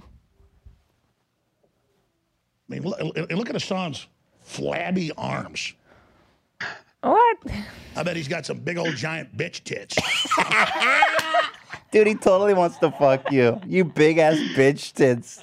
Yeah, he's like, oh yeah, I just love- take that shirt off. Just take that shirt off. Let me see those bitch tits. Maybe maybe suckle on them real real quick. I love Get a, that he little, get a like. good suck in. I love that he on one hand is trying to do serious political Yeah. commentary, and then on the other is saying this guy has big old bitch tits. A master of his craft. Yeah, Yeah. Is how for I see sure. it. Yeah, absolutely. Yeah. Absolutely. I'm sorry, it's a family show. Just, just, just go ahead and roll this. This is a family show. That's the best Oh God, help us if there's family sitting around watching Infowars. That's a family show, like saying that you know uh, my audience is pedophiles and meth heads, or, or talking about intergalactic psychic pedophile vampires. That's Man. a part of the family show. But bitch, using the word bitch or saying bitch, is that's when it's like, oh no, this is this is now rated R. I'd love to see what families gathered around watching this. Fuck. This is so insane. America deserved 9/11, dude. F- it. I'm saying it. We're there to partner with them. We're not there doing our own thing. We're there partnering and training and- video and, game. equipping and, and Tim, why? So you said in a video game right afterwards. Like you, it looks That's like you knew you fucked up, and you're like in a video game. because everyone was like, "Whoa, I can't believe you said that." So as soon as I saw that, I was like, "Okay, in a video game, like I, I say that for everything, like anything that is regarded as like controversial or can be clipped out of context, I always say that. It's a meme in and of itself at this point. Uh, like in order not to avoid terms of service. America deserved Like- 9/11 in a video game. it's just so ridiculous. Does it Yeah. work? Uh, well, I got banned, so I don't know. No, I don't think. so. capabilities. so that that's part of what we're doing. The- And the other part is just knowledge. We want to know what's happening. Like we don't- we f- totally brought it on ourselves, dude. Holy sh! We did. We f- did in a video game, whatever. politically, politically. Hit pause again. did. Back it up 10 seconds. Oh, like the Armenians deserved because they were there before the Muslims took over Constantinople and then you drove them into the mountains but because they were Christian, they became still super wealthy because they were such good people. Isn't it, inter- isn't it interesting how he's all interested in like genocide and minorities?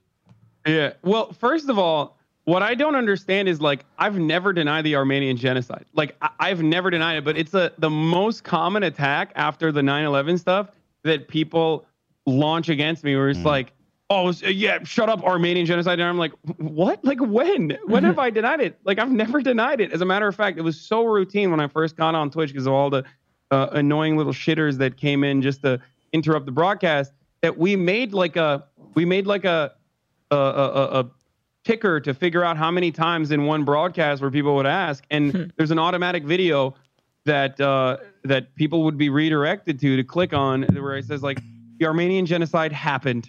Uh, me just saying that so that uh, they would uh, understand that I don't deny it.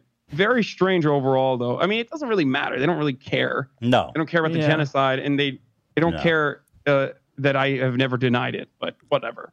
Yeah. It's interesting that just the very fact that you're Turkish somehow, uh, it, it somehow discredits anything you could ever possibly It's like say. it's like if you talk to every single German person and you were like, like any any person of like German descent or any person who's like German. Yeah. you're like, oh, of course you you're a Holocaust denier. Like that would be insane. That would be insane if you were to just say every single German American is is uh, denying the Holocaust. That would Yeah, be that- psychotic. No, I agree. That would that would just come off weird and wild. But somehow, I guess maybe the difference is that like the Turkish government, or I may, uh, correct me if I'm wrong. I might be speaking out of turn, but in general, I think like the Turkish government does not acknowledge that that happened, right? So maybe that's why it's different. Yeah, they do not. Yeah. Yeah. Um, they don't, and they always redirect to uh, America's genocide. They're like, why should we recognize anything when America never recognizes like the genocide of the indigenous population and stuff like that? Like it's it's constantly redirected. There's a political reason for why they don't do it because then they have to recognize like uh, the the mistreatment and even in some instances genocide of Kurdish people, like ethnic cleansing of Kurds and things like that. So it would they're worried about a a, a slippery slope. In my opinion, it's ridiculous. They should and um and and they have offered restitution secretly and quietly. Instead, just just recognize it, but they will never do it. And by the way, Turkish people get mad at me even in some instances when like I uh, openly talk about it, where they say like I'm, uh, you know, I'm I'm compromised, I guess. But So that does it- seem it's definitely not a part of our education. Like they they certainly uh, talk about uh, So how it's not that- real and how the Western media lies about it. Yeah, that's that's pretty sticky for sure. That's tough. Yeah. So we're- so yeah, that discredits everything you ever have to say. Yeah. And so you're named after the group that murdered them. And you've got a club and you say you're coming for us. Let's- Are you? A let's fa- he just with this. admitted he's a fascist. He literally just said you've got a club and you said you're coming for us. Yeah. Alex Jones is a fascist. He just said it. Maybe it's not that big of a revelation. psychopathic worm. Here. We, we f***ing did, man. We did. Holy sh- Dude, his eye patch is so epic. How does that thing even work, man? I agree. I, I totally agree. I think it's like one of those. Looks like a video. maybe game. the the reason why I was more careless about his disability uh, when I was talking about it, because like that's another point of contention is like I I I said some fucked up words that I'm not going to repeat now because like that's actually what got me banned. But um, because veterans uh, on Twitch are a protected group and also disability, because I was making light of his disability. But the reason why I, I just legitimately thought like everyone universally agreed that eye patches make you look cool. But in his respect, Mm-hmm. I've never seen an eye patch like that. Like, how is that physically on him? I mean, he looks like a fucking video game character. It's badass, bro. Yeah. almost almost I makes agree. me want to lose as, an as eye. much as as much as I think uh, uh, Dan Crenshaw is terrible, I can't deny that that is a fucking badass eye patch, dude. there you go. Yeah. Common ground. You see, it's beautiful. yeah. Holy f- He's so intellectual. Look at the way that this dip is running his f***ing mouth. He just called you. He just said you have fat bitch, man, bitch tits, and he's making fun of you cursing. justifying genocide right now. Like how how is this how is anything I'm saying controversial? Oh, So there you have it. Uh, Alex Jones. So that part is that part is censored on Twitch because I was that was made for me to watch, but that's uh that part was censored by uh, a, a fan made edit. But that's the part where I say like the brave mujahideen skull fucked them, uh, and like now even even after all of that, like how do you not understand that like war has all of these casualties, and and you're sending so many people to die, Mhm. and that's what I mean when I say like you know 6,000, 7,000 uh, men and women have died. If you don't care about the millions of casualties, because you know they're over there and that's uh, that's just war, and why the fuck don't you care about the trillions of dollars that we spent and also the thousands of of kids that have fucking died on the American side even, And- but they don't, and and that's uh, very frustrating. Yeah. that that part about skull fucking his eye was pretty wild, but it was obvious to me that you were just making a tasteless joke. I mean, you know. Yeah. But, you well, yeah, for sure, of course. Uh, but that that definitely the delivery wasn't great on that. I I will admit. but you know, what do you think of someone like Alex Jones being deplatformed? Then I'm curious, what's your what's your take on that? I think that um, as a polarizing content creator myself, uh, especially in the leftist uh, side of things, I'm constantly under the threat of deplatforming. It's always in the back of my mind as well. It's always something I fear because oftentimes um, these platforms will these platforms will go after like far right figures and then immediately to be like perfectly balanced they'll go after far left individuals as well Mm. and i would be regarded as a far left individual so this is something i'm uh, uh, i'm constantly in fear of but i think that once you redirect once you deliberately misinform people over and over again and that's how you make your money and then mm-hmm. you redirect your hatred towards like some of the most marginalized groups and even in certain instances like have victims and their families Yeah. of school shootings get harassed Yeah. by an endless sea of very well armed psychopaths like then unfortunately it's no longer content that i can appreciate Mhm. it does genuinely present a danger to the public and um and it's unfortunate because i love and appreciate alex jones my subscription notifications on my stream are alex jones Yeah, uh, I noticed tropes. that. yeah like and and But so you, i in, do in short, you are pro deforming Alex Jones because you see him as a threat to public safety. 100% yeah now there is an intellectual argument there of like well how do we define who is a threat to public safety? Or once you once you concede that some people can be deplatformed then won't that happen to you? And i certainly agree with that. It can. But we as human beings i believe have the capability of looking at each individual case hopefully uh, appropriately. If you have an idealistic notion that like all speech should be free, which no one does really. No one is like technically a free speech absolutist. That would be insane. Um, even the American Constitution has exceptions that limit speech, like yelling fire in a crowded theater or making violent threats or even fighting words, which is a specific carve out um, uh, where where like uh, retaliation could be justified for some of the words that you uh, say. Um, no one is a free speech absolutist, but but for some reason, when it comes to Alex Jones or whoever's on your side or who you feel to be on your side, uh, most people end up uh, defending them and saying like, no, uh, this person should not be deplatformed. You're being crazy. Um, but I think that if you are presenting a threat to the public and there are legitimate, there is legitimate harm caused by the people that follow you because of directly a consequence of your words, like I think then you either have to dial it back Mm-hmm. and and no longer present a threat to the public, which Alex Jones does not seem to be interested in doing, or you get deplatformed. Did you find it? I guess maybe a lot of people found it creepy how every they kind of colluded, right? Like YouTube and Twitter and Facebook all dropped him at the same exact time. I didn't Yeah. think that was creepy. I think that just shows that there was actually a lot of thought put into it, and they pro- and Well, to them, they see it as these big companies colluding, meeting in a shadowy room, and deciding to squash somebody. fine. I mean, if you think that the I world is a it's as- comic book, you know. Well, they do. I mean, look at QAnon. They do think Yeah. the world is a comic book. Yeah, there is definitely Maybe there's too many a- a comic simpler explanation. movies comic book movies. It's Uh-oh, getting oh, into don't touch people's that, head. If you really want to get canceled, there is there is definitely a there is definitely a, a, a simpler explanation for this, as is uh, um, as is the case for most grand conspiracy theories that people come up with. And the simple explanation is these platforms are very risk averse. Yeah. Once uh, one platform decides to engage in this kind of uh, censorship or deplatforming, all other ones are like, oh, thank God, okay, we can do it as well, and that's why they Yeah, coordinated makes together in that way. Yeah. I'm not Um, even sure they coordinated. I think it, it may have, and I, I could be totally wrong. And maybe maybe it's known what actually happened. I don't know.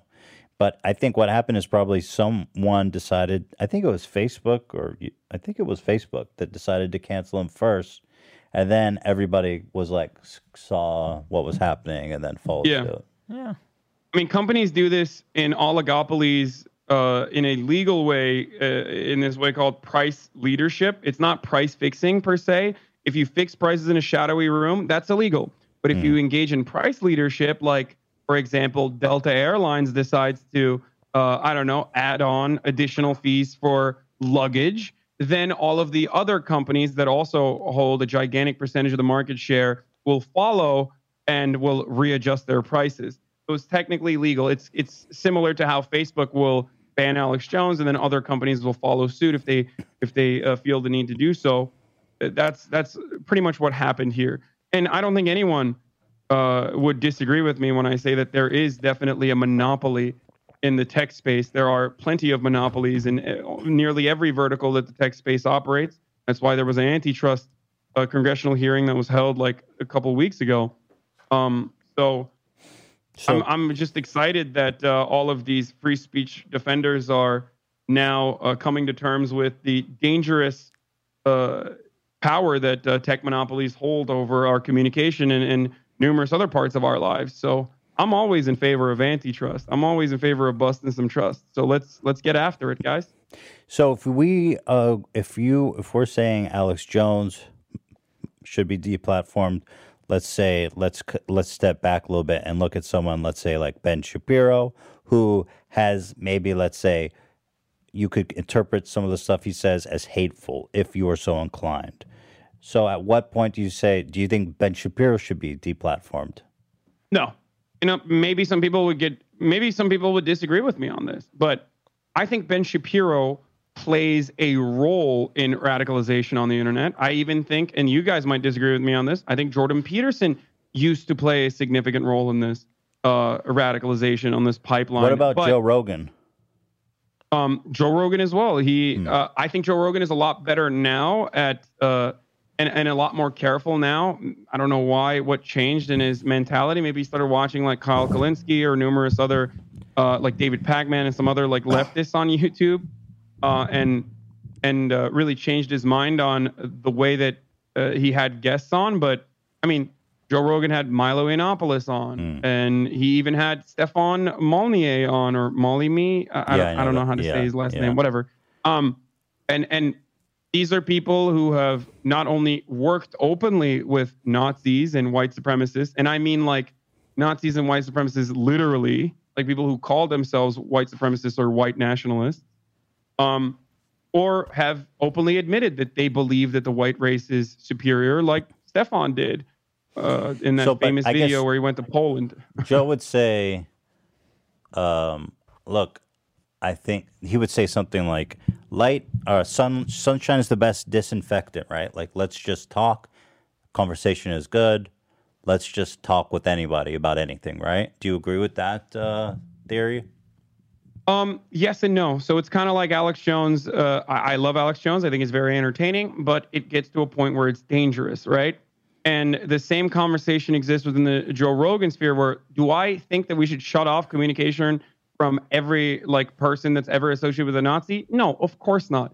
But someone like Joe Rogan with a gigantic platform, in my mind, is not uh, is not being as responsible. And this is one man's opinion. So uh, you know that's just my personal opinion. But I think someone like Joe Rogan, when he has someone like uh, Stefan on, or even Gavin McInnes on, and doesn't really push back. And I'm a, I say this as a fan of Joe Rogan who's been watching him for years. I've met him. I've had conversations with him in the past when he used to be a Young Turks fan. He probably doesn't remember, but it doesn't matter. It was very important for me. Still have his fucking mug uh, in my apartment from like six years ago. I was a huge Joe Rogan fanboy and still watch him regularly.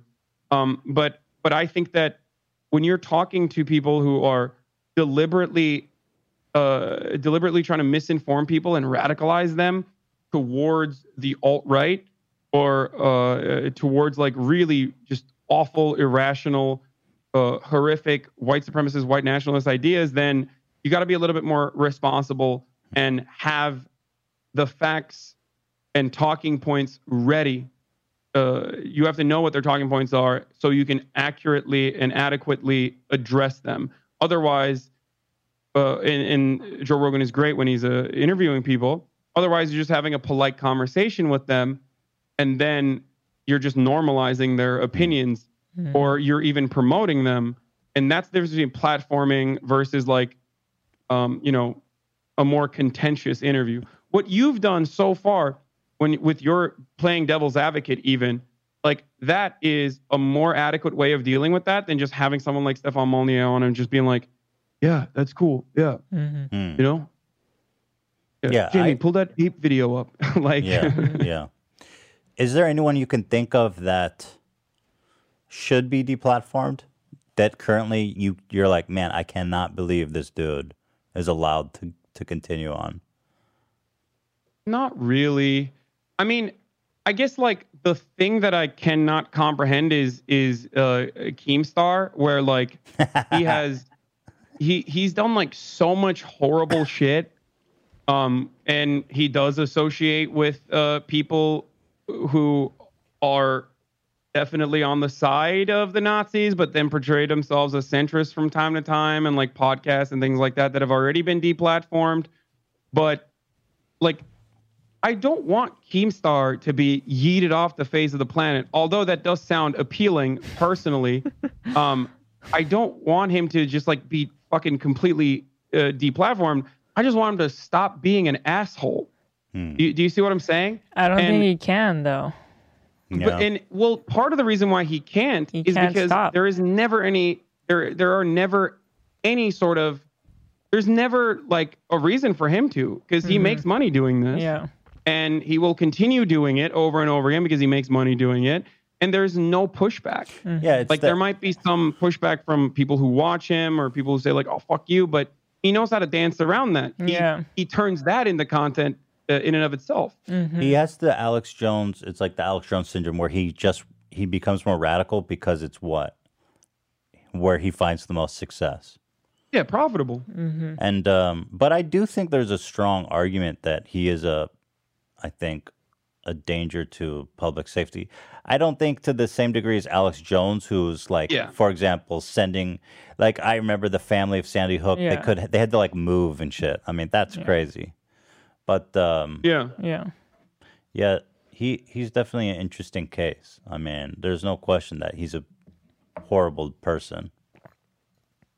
Yeah, I just like I don't. Is he a horrible know- person? I don't know. I mean, like, What? wh- is he a horrible person? I mean, uh, is how do what do you I do make of think it? so. Yeah. Yeah. I think so. From I- my I think he's a personal experience person. with him, yes. I Yes. can I, Because I- I- from my personal experience, I cannot point out another person that has the same effects as he does on people Hmm. and has had on me personally. Yeah, I try to like. I feel like there's not very many truly bad people in the world. You know what I mean? Like, just like you're a bad person. So I try to, and of course he would deny that. Uh, he thinks he's a good person. So I think everyone has the capability of being good, including Keemstar. That is at the center of what I believe. I think I believe in rehabilitation over incarceration. Yeah. I, I believe that uh, our draconian opinion on like uh, our, our draconian understanding of punitive measures is a, is genuinely a significant problem in the criminal justice system, but also even in these like I guess quote unquote witch hunts or uh, or or internet mob mentality uh, that exists in, in cancel culture and all these things that we talk about. But ultimately, at a certain point, we got to recognize like this dude is not stopping. Like, how do we get him to stop? Mm-hmm. Like, I would much rather be able to have a conversation with him privately, knowing full well that it's not going to be like used or weaponized against me uh, in the future. But I can't trust that. But Mhm. uh, and and be like, dude, why are you doing this? Like, there are different ways that you can still keep making the same money and even probably get admired by a lot more people. I wish you were. I wish you would stop. That's what I have to say to Keemstar. Like I feel just, like I've had- we dude, had that I've had that conversation with him and he got super defensive and angry. It was really frustrating. It was after the um ah whatever. It doesn't matter. Well, the fact that we even had this conversation now, and and once this gets published, is going to mean that like the crosshairs are back on me. Keemstar was actually a uh, played a significant role in the 9/11 stuff too. So whenever he says like Oh, cancel culture is bullshit, Huh. oh of course there is like a direct pipeline from it was on LSF. Someone who fucking hates me immediately published it on LSF. Like literally took a clip, streamed it, like restreamed the clip so that they could have it on their own. So I can't delete it. Published it on LSF, which is a very popular uh, subreddit uh, that you know features all of these like live stream fails from Twitch and stuff. Keemstar took it, published it. Every single like right wing uh, right wing commentator on Twitter highlighted it and was like, "How the fuck is this guy still on the platform? I can't believe that they're like, you know, Mhm. letting this dude stay on the platform." Blah blah blah. And then it went all the way to Tucker Carlson's producers. Mm-hmm. And then after that, it was in the Fox News pipeline. So it just circulated through. But that's how it went. Like I could literally track it, like Mhm. little pings, um, moving, and and uh, the story gaining momentum and the outrage building. Yeah. He really has a talent to amplify. Yeah, he does. Uh, if someone is having a bad moment, he immediately he immediately is on top of that and making it ten times worse. But that's kind of his talent, right? It's almost hard to hold him against hold that against him. But he the problem with Keemstar is that there's no filters, there's no self awareness of thinking like this is not necessarily so important and like the damage it's gonna do to this person is way worse than like the actual importance of me amplifying this. He doesn't have that. You know what I mean? So so the amplification. He is Mr. Cancel Culture, Yeah. regardless of whatever his personal opinions are or how he presents Yeah. himself on cancel culture. He is the number one true. Yeah. canceler. Yeah. He literally does cancel culture nonstop, Yeah. and so do Republicans. That's why I always am like, that's why I always think it's so silly when when uh, liberals are the only people that do cancel culture is like so common on the internet, especially on YouTube, Yeah. which certainly has more right wing content creators than than left wing Yeah, I don't know um, when that they happened, have but you're right. so successfully monopolized the marketplace and and this narrative is is just something that everyone just universally agrees on now it feels like that leftists and liberals are the ones engaging in cancel culture and certainly some are but to think that republicans don't do Well, it they say- nearly as much It's just because ridiculous. if you don't outright say we need to cancel this guy, that doesn't mean that you're not pro cancel culture. It's what Keemstar does every day on his show. Is like trying to fucking ruin people's lives. I feel like genuinely. I mean, look how they've gone after Pokimane. That Yeah. whole saga has been totally mind bending to me. Like Yeah. you saw Leafy's here. He's made ten videos on her, and her crime, I guess, her crime, I guess, is that uh, is that he doesn't think she is worthy of her success. She's not beautiful enough. She's not right. She's not beautiful. She's well also entertaining. simultaneously everyone watches her just for her uh, ass right that that's the funny thing is like she's not hot but everyone only watches her for the way she Well, looks so what? And- I mean, even if let's just Right. accept Like- that that's true. I mean, who f- so fucking what, dude? So so Yeah. you're you're bitter It's that you don't me. have that competitive advantage. It's not for me i am Yeah. capable of saying yeah Pokimane's content not for me i don't get uh you know i i, I don't understand uh like what people see i think she's a great person in real life but as a as a broadcaster, like it's not something I'm going to tune into. But then, I don't, then again, I don't really tune into a lot of Twitch broadcasts anyway because I'm streaming 12 hours a day. But but I can move on because I don't think that she's like causing genuine harm against anyone. I don't think she's like out there like No. even against conservatives Yeah. and shit. She's not even like even if you were to say she's a liberal or whatever, it's not like she's like agitating against conservatives, being like conservatives are fucking brain dead, like we need to deplatform them, anything like that. She's just a person who makes uh, YouTube videos and a person who like plays Minecraft and stuff. And It's it's like And it's it's has a almost lot like of people that she- like- Successful. yeah. It's almost it's like she became so successful, and now somehow it's her fault that people like her. You know what I mean? Uh, Yeah. They they make it her problem that people like her. But beyond that, I I genuinely think that there's there's basically like a whole uh, cycle of commentary channels now that all kind of chew out the same topics. Like they find a person to hate and grind into the ground, and then they move on to another one. Just because I think there's interest in it, right? I I I, Yeah. I don't think they actually even believe or care about the things that they say. I think they're just actually you coined a term. I don't know if you coined a term, but I thought it was good. Simp cell. Oh yeah, I did. I did say that. Yeah, simp cells. They're they're farming simp cells. So what they're doing is there's like a Venn diagram of simps and incels. Like, do people actually exist that are simps?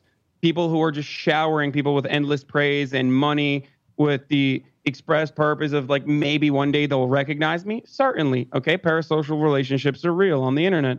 These people certainly exist. Ultimately harmless. And maybe they even get frustrated when uh, they find out that their uh, favorite uh, e celebrity is dating someone else or has a life outside of uh, how they present themselves, right? But that's not the norm for the most part. I think a lot of people are just watching. And then there are incels who are very agitated at uh, women being able to farm these uh, simps, but it comes from the same place.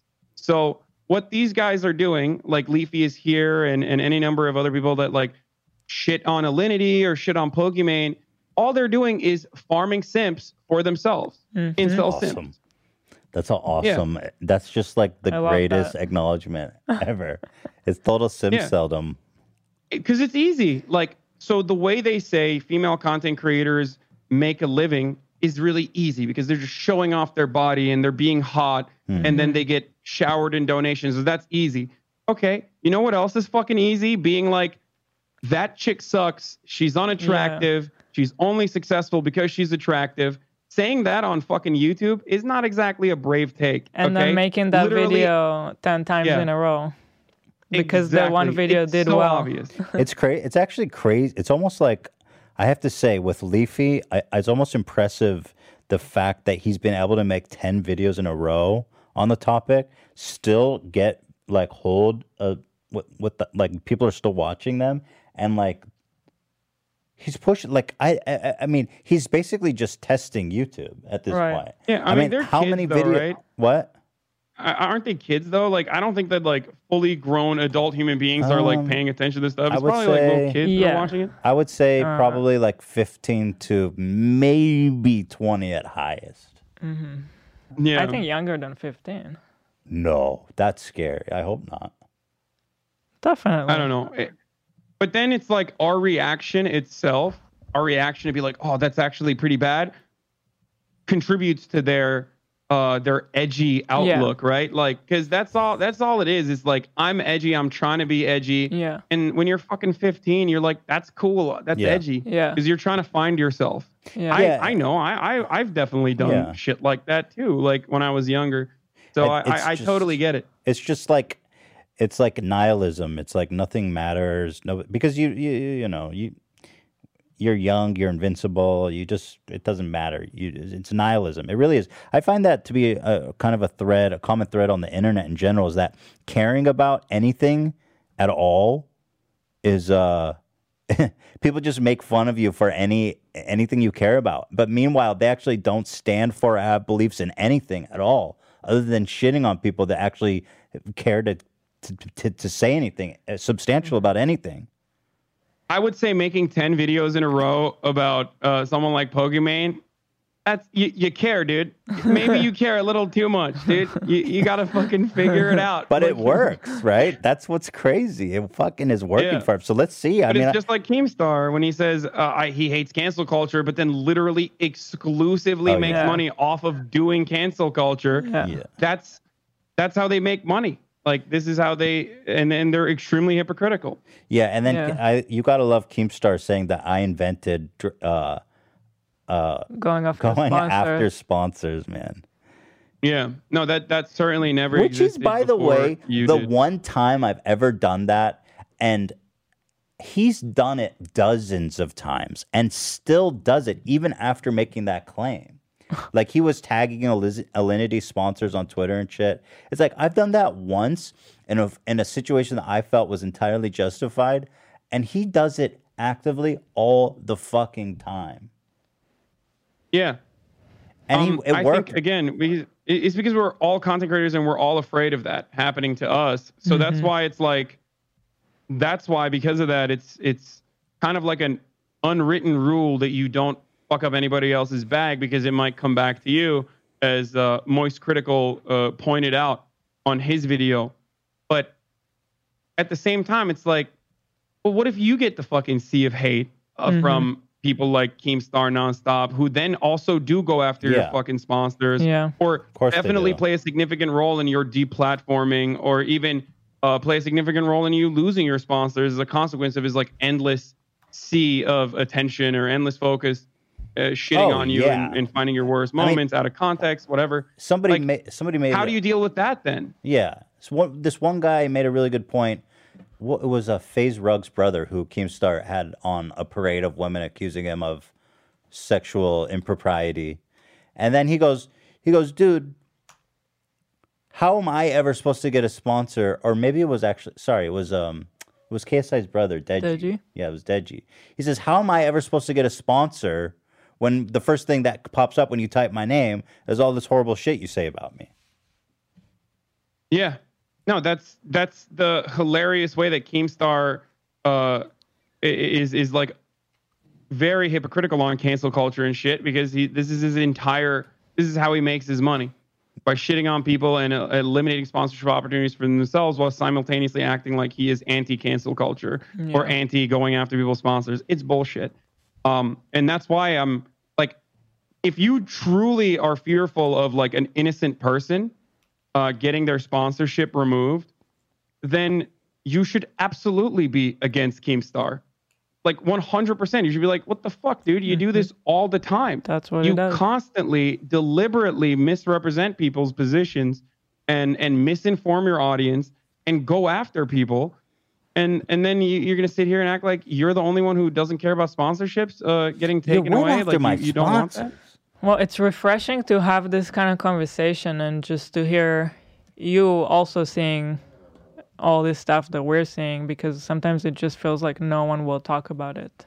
Yeah, it's the yeah, it- because people are afraid that they're going to Yeah. come after them. Just Yeah. like I'm sure that after seeing this, Keemstar will come after me as he has in the past and say like you fucking suck. And he has. He has come after me in the past successfully and has gotten me deplatformed, which is why I think it's hilarious when he talks about being deplatformed or cancel culture. Everyone does this. I had I have people I I have, you know, 15 to 17,000 concurrent live viewers every day at my peak when I'm streaming. And I talk about polarizing political concepts. And I'm willing to engage people in discussion all the time in my chat. You can write whatever the fuck you want. And a lot of people will bait stuff personally to draw like a uh, to elicit a certain kind of response out of me just so they can clip it Yeah. and then post it and try to get me banned. This is something I have to deal with on a daily basis. These people are on the right for the most part. They fucking hate me. They're on the right. They try to get me banned. They mass report all the time. And and, and then they turn around and act like they themselves never engage in cancel culture Mhm. or Yeah. hate cancel culture or that when they're, they're, just all it. pro free speech that they just want to have con- Yeah. productive conversations and stuff but that that's just that's never the case that's just never the case yeah. I mean, that's been happening to us already all Oh, the time with the podcast, which Yeah, is I that's mean- why yeah, I was pretty surprised by their everyone's reaction after Ethan going after a sponsor. It's like it, we've been dealing with this all the time. Yeah, people, people are are trying to cancel you sponsors. every day. pretty much since we just just give them a soundbite that's gonna be a little bit like extreme, and that's it. They spam it to all the sponsors. They spam it to everyone. I gotta say, like, I, I don't necessarily blame the sponsors because they're not gonna spend the time to familiarize themselves. But like, Yeah. the people that send the sponsors this stuff are not even customers, and it's so Right. easy to f- tell that these people don't give a fuck about the product and they will never care or support that brand anyway. Like, Yeah. uh, They're risk know. averse. They're they're Yeah. risk Yeah. averse. They have That's no reason. are. They have no And- reason to stick their neck out. no, and They also don't. like they their brand it's branding right so they present themselves in a completely unrealistic way as a brand so in that unrealistic way you don't ever want to associate yourself with someone who has fucked up because fuck ups do not exist in the branding world Yeah. right so that's that's also the other part of this equation the other part of this problem is like like some people do genuinely fuck up from time to time and um I think everyone should be a little bit more understanding. But if you are literally routinely doing this and making money off of it, like, please stop. Yeah. Please, just don't. Please, just please stop doing it. That's that's what I have to say. I know your time is limited. I want to ask you about one other issue before I let you go. Okay. Um, Taylor Greene just won a House seat in Georgia, who is a openly pro QAnon conspiracy theorist. Oh yeah. Okay. I was like, yeah, yeah, yeah. I mean, this shit is like. I mean, are you worried about this stuff? Here, let me pull up this article. I don't know how to say her first name. Marjorie. Um, Marjorie. Oh, Marjorie Marjorie Taylor Greene. Yes. Um. So she. My God. She. Um. Here, I'll pull up a video of her just so you guys can see briefly what I'm dealing. Okay. This is her. Now, She's an elected representative to the House. I don't know uh, how much you guys know about Q. He's, it's an anonymous person. All right, so um, Q is a patriot. We know that a for Facebook sure. mom talking about Q and 4chan. I mean, what? We do not know who Q is, okay? So now the question is I'm, I'm going to talk about this and I'm going to tell you I don't know who Q is. This is 30 minutes long. But I'm just I'm going to tell watch you about thing, it because I is think it's something worth listening to and paying attention to.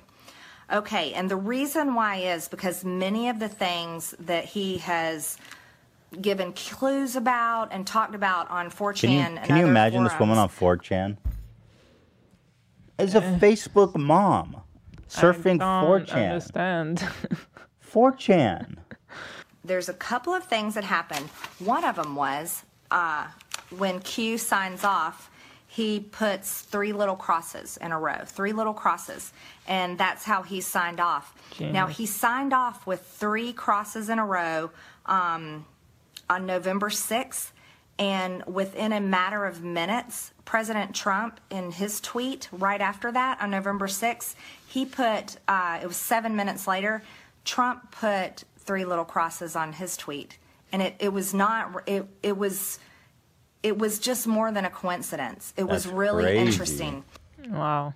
I wonder how could this Q know, like, actually influence Donald Trump's tweets or know what he's going to tweet? That's epic. she's out of her mind, which of course is expected because I think the Republican Party has like gone further and further radicalized in in the past like 20, 30 years, especially. Um, you had the Tea Party people, and now Tea Hmm. They Party is norm is the norm. Tea Party seems Well, yeah, the Tea Party looks normal by comparison. Yeah. Tea Party also AstroTurf by the Koch brothers, by the way, uh, and and numerous of their numerous other like subsidiaries. Um, that Wait, was are- I normalized. ha- There's the Freedom Caucus now in the House. That's a literal, legitimate Republican uh, entity that is ba- that is full of Tea Party members. And now they're like, Tea Party's not enough. It's actually a deep state pedophile conspiracy that only Donald Trump is fighting against. No one else. Even if you are a Republican and you find yourself suspiciously against Donald Trump on an, any given issue, then boom, you're a pedophile too. You're a pedophile now. Everyone's a pedophile. I, isn't it? I just Trump, I uh, find it so against. bizarre that that Trump is their their white knight, their savior, the dude who just openly admits to cruising into uh, changing rooms of Miss America so he could see underage girls changing. I mean, it's crazy. I mean, what the Yeah. hell? How how is Donald Trump the anti-pedophile? The guy was on Howard Stern like twenty times, rating women and just like being a huge like uh, womanizer. Well, okay. Well, none of that, in my mind, none of that I think shows that he's a pedophile. And I don't even know I if don't think Donald, Trump's Donald a pedophile. Trump's a I don't think he is. But, but the funny part about it is like, he has said Jeffrey Epstein, like he has videos of Jeffrey Epstein. He's been around Jeffrey Epstein. Jeffrey Epstein openly and very famously um, recruited off of Mar-a-Lago, uh, Virginia Giuffre, who is uh, one of the most famous uh, victims and one of the most vocal victims of Jeffrey Epstein's uh, horrific crimes. And Donald Trump has even said at the time in a Vanity Fair profile, Jeffrey Epstein likes him young like I do. Yeah, Like, great quote. You know, there's just there's enough breadcrumbs there for you to be like, that's a little sus. If your entire worldview is shaped around being skeptical, Yeah. that like there is a international conspiracy of pedophiles, then you have to recognize that it is a little it is a little suspicious that Donald Trump may or may not have known about this, or even said, "I wish her well" about uh, Maxwell. uh, about Ghislaine Maxwell Yeah. uh, when he found out about it. Like, I know her. I know her from you know uh, Palm Beach. I wish her well. Like, all this stuff is not enough for them to be skeptical of Donald Trump. I, I understand why you would think Bill Clinton is uh, totally uh, fully knew what, what the fuck Jeffrey Epstein was doing. I totally get that. I think that's that's that's more than reasonable to think that Bill Clinton did some really sus shit. Okay, he's on the flight logs. He he knew. I mean, Ghislaine Maxwell was in Chelsea Clinton's wedding. All this stuff tracks, right? Why would you to make invite a human freak the fuck out. trafficker to your wedding? That's crazy. Yeah, like that. That definitely tracks. It, I mean, she also worked with the Clinton Foundation too. Ghislaine Maxwell did. Um, yeah, until like 2016, I believe. So like they knew, and they were still working with them, and and did not care, I guess, at the very least. But how do you not also assume like Donald Trump is partially kind of uh, in Well, they say in uh, suspicious ground, let's say, to say the least. And these guys definitely don't even need any evidence to declare someone a pedophile. So Well, I'm- I'm- you look at all this evidence and say, I don't know, not Donald Trump? I'm always captivated by how the ration rationalization is. I mean, Trump said, I'm going to read this 12 because it's great. He says, I've known Jeff for 15 years. Terrific guy. He's a lot of fun to be with. It's even said he likes beautiful women as much as I do. And many of them are on the younger side. No doubt, no doubt about it. Jeffrey enjoys his social life. I mean, what the fuck kind of statement is even that to make on record? Yeah. Like, holy shit. Yeah. This guy definitely did not ever plan to be president. That's for sure. Oh, But- for sure. But um, I think they justify it by saying, well, he disassociated once once it all came out. Yeah, no, he's a he's a white hack. Uh, he's a, sorry, he's a white hat pedophile. like a like a white hat hacker. He's just he's one of the good ones. He he intercepted and did a little bit of pedophilia so that he could uncover the pedophile ring. That's what that's that's what tracks. That's what makes sense of the minds of QAnon people, I guess. I don't know. It's it's crazy. Do international sex trafficking rings exist? Certainly. Do I mean 800,000 kids get uh, uh kids go missing a year or something crazy like that? Like it's an insane number worldwide, okay? Um there's definitely sex trafficking. There's I believe there is more slavery now on the planet than than there was at the peak of like chattel slavery. It's different circumstances, different uh, uh different conditions, but it's still slavery still very much exists. Kidnapping, human trafficking very much exists.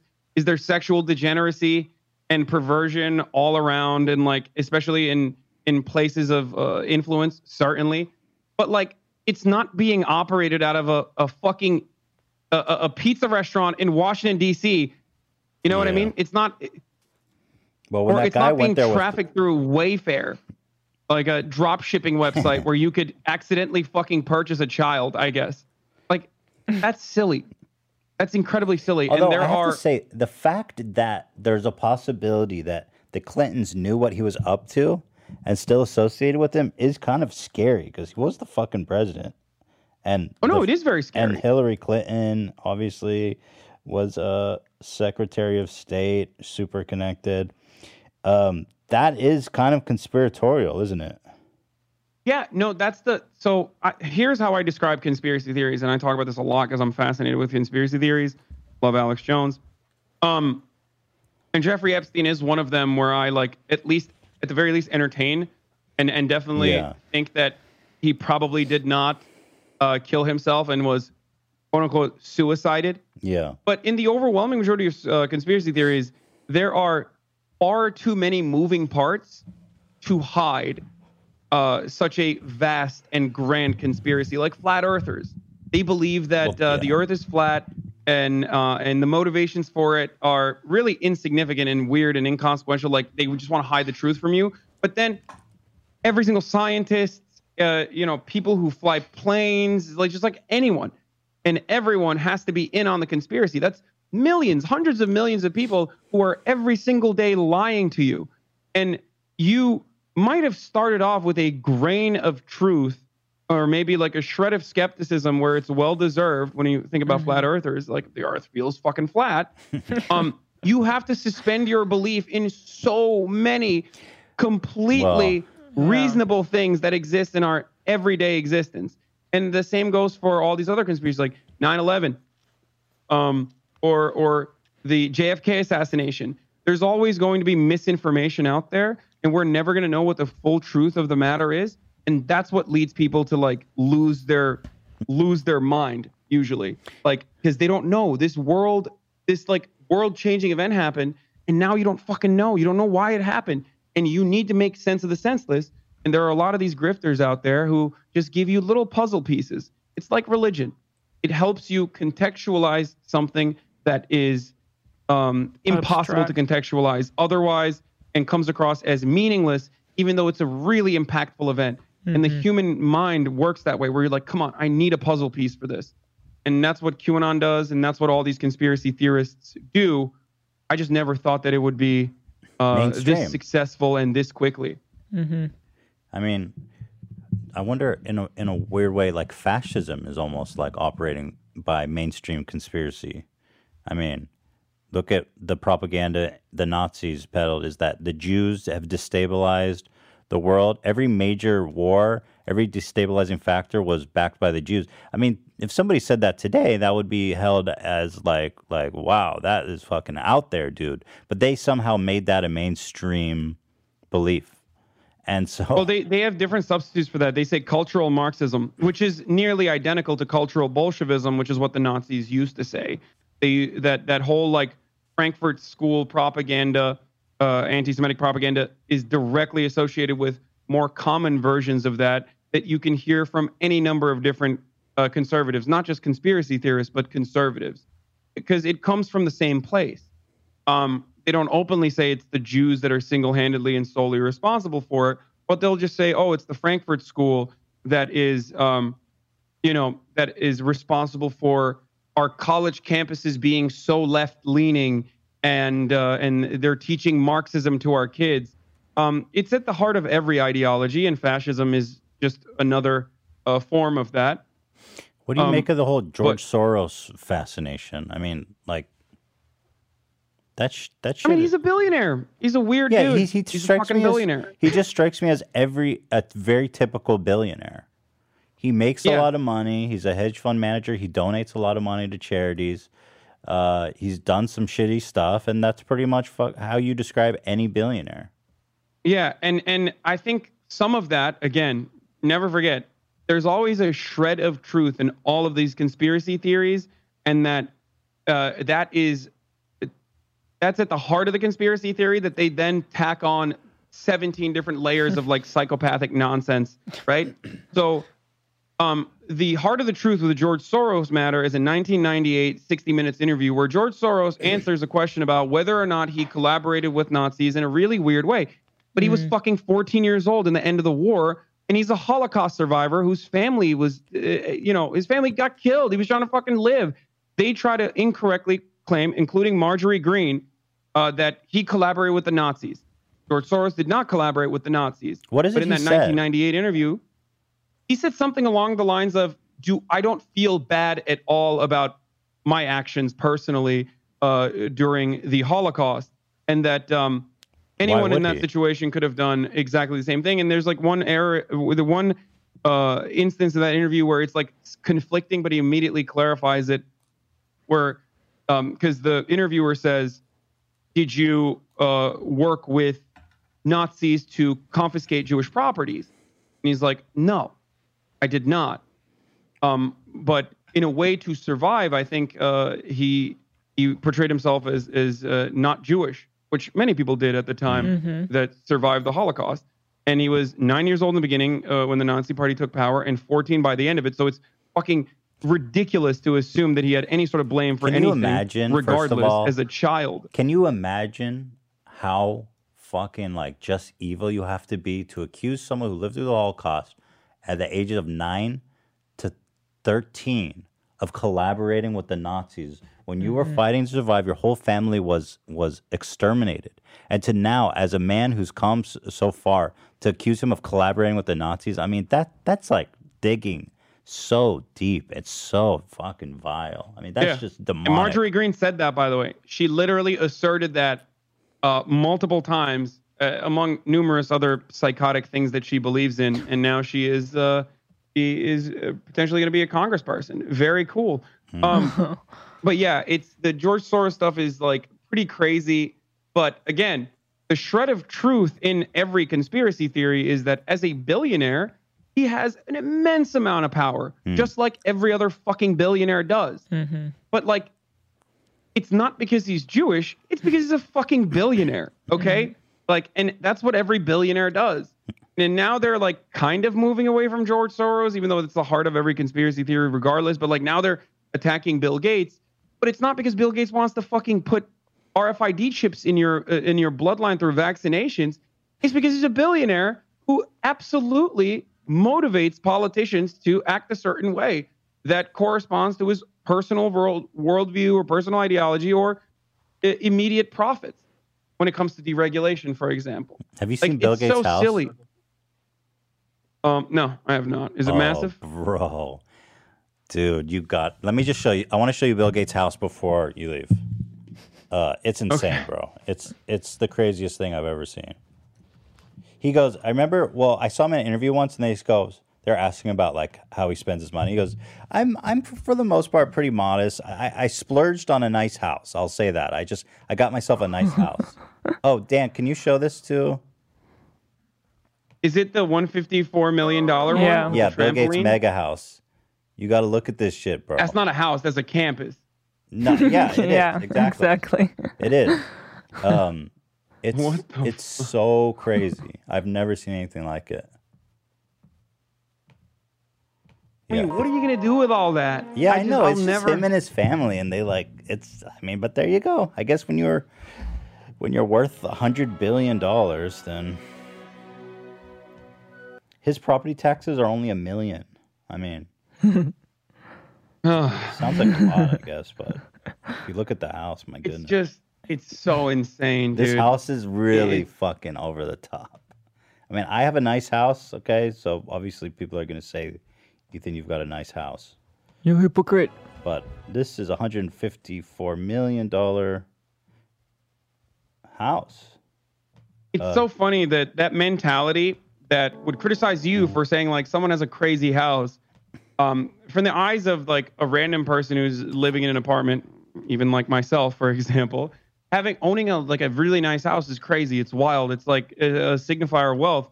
But why the fuck would I spend time criticizing you for it when there are people who could put your house inside of their house easily, and a Mhm. lot of them, and they have even a lot more money than that. That's just like a splurging for Oh, them. It's like a, 154 a fraction of their overall wealth. I mean, 154 million compared to like 100 billion is like a fraction Nothing. of a percent. Yeah, it's nothing. And I can't even understand that number. It's so Well, crazy. Yeah, Jeff Bezos cruised into LA, bought the most expensive house that's ever been sold in the city for 150 million. And uh, you're like, wow, that's a lot of money. But then you realize he's worth like 180 billion.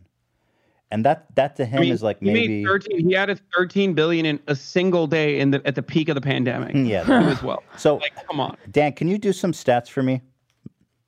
Were What- you were you um What per, uh, Dan? What percent of 180 billion is 150 million? Uh, let's see.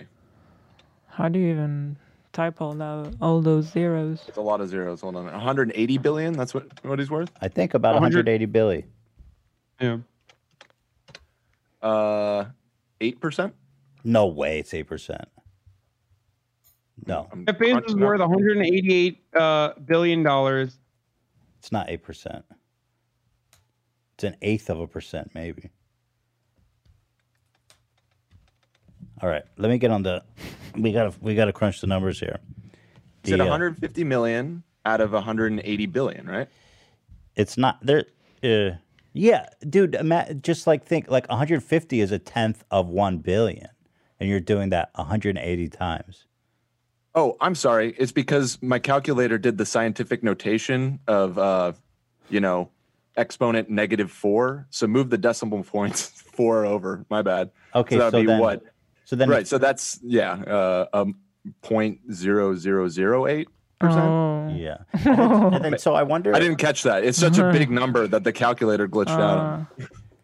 at a certain point, this goes, uh, this changes from pocket watching, uh, which is the the more common form, into like a disastrous outcome of policy that has allowed this kind of abundant wealth accumulation for people who have so much power. If you don't want to even think about it from the point of view as like, um, you know, they earned it, they worked that hard, Yeah. uh, it's their money, they can do whatever uh, they want with it, or even if you don't want to think about it from the point of view of like sheer, like, because it's not liquid, right? It's tied to their properties, it's tied to uh, their their market value, right? A lot of Jeff Bezos' wealth Mhm. is tied to like Amazon stocks and things like that.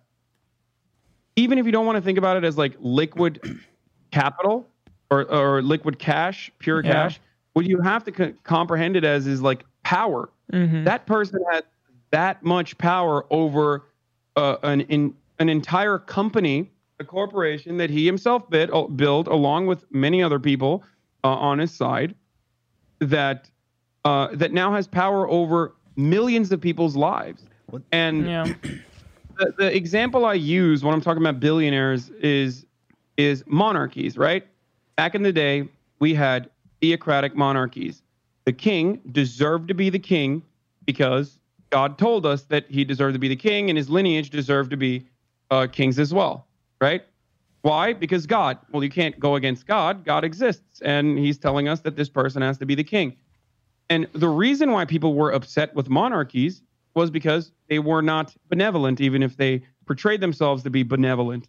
They were not benevolent, and they had so much power concentrated in the hands of the few.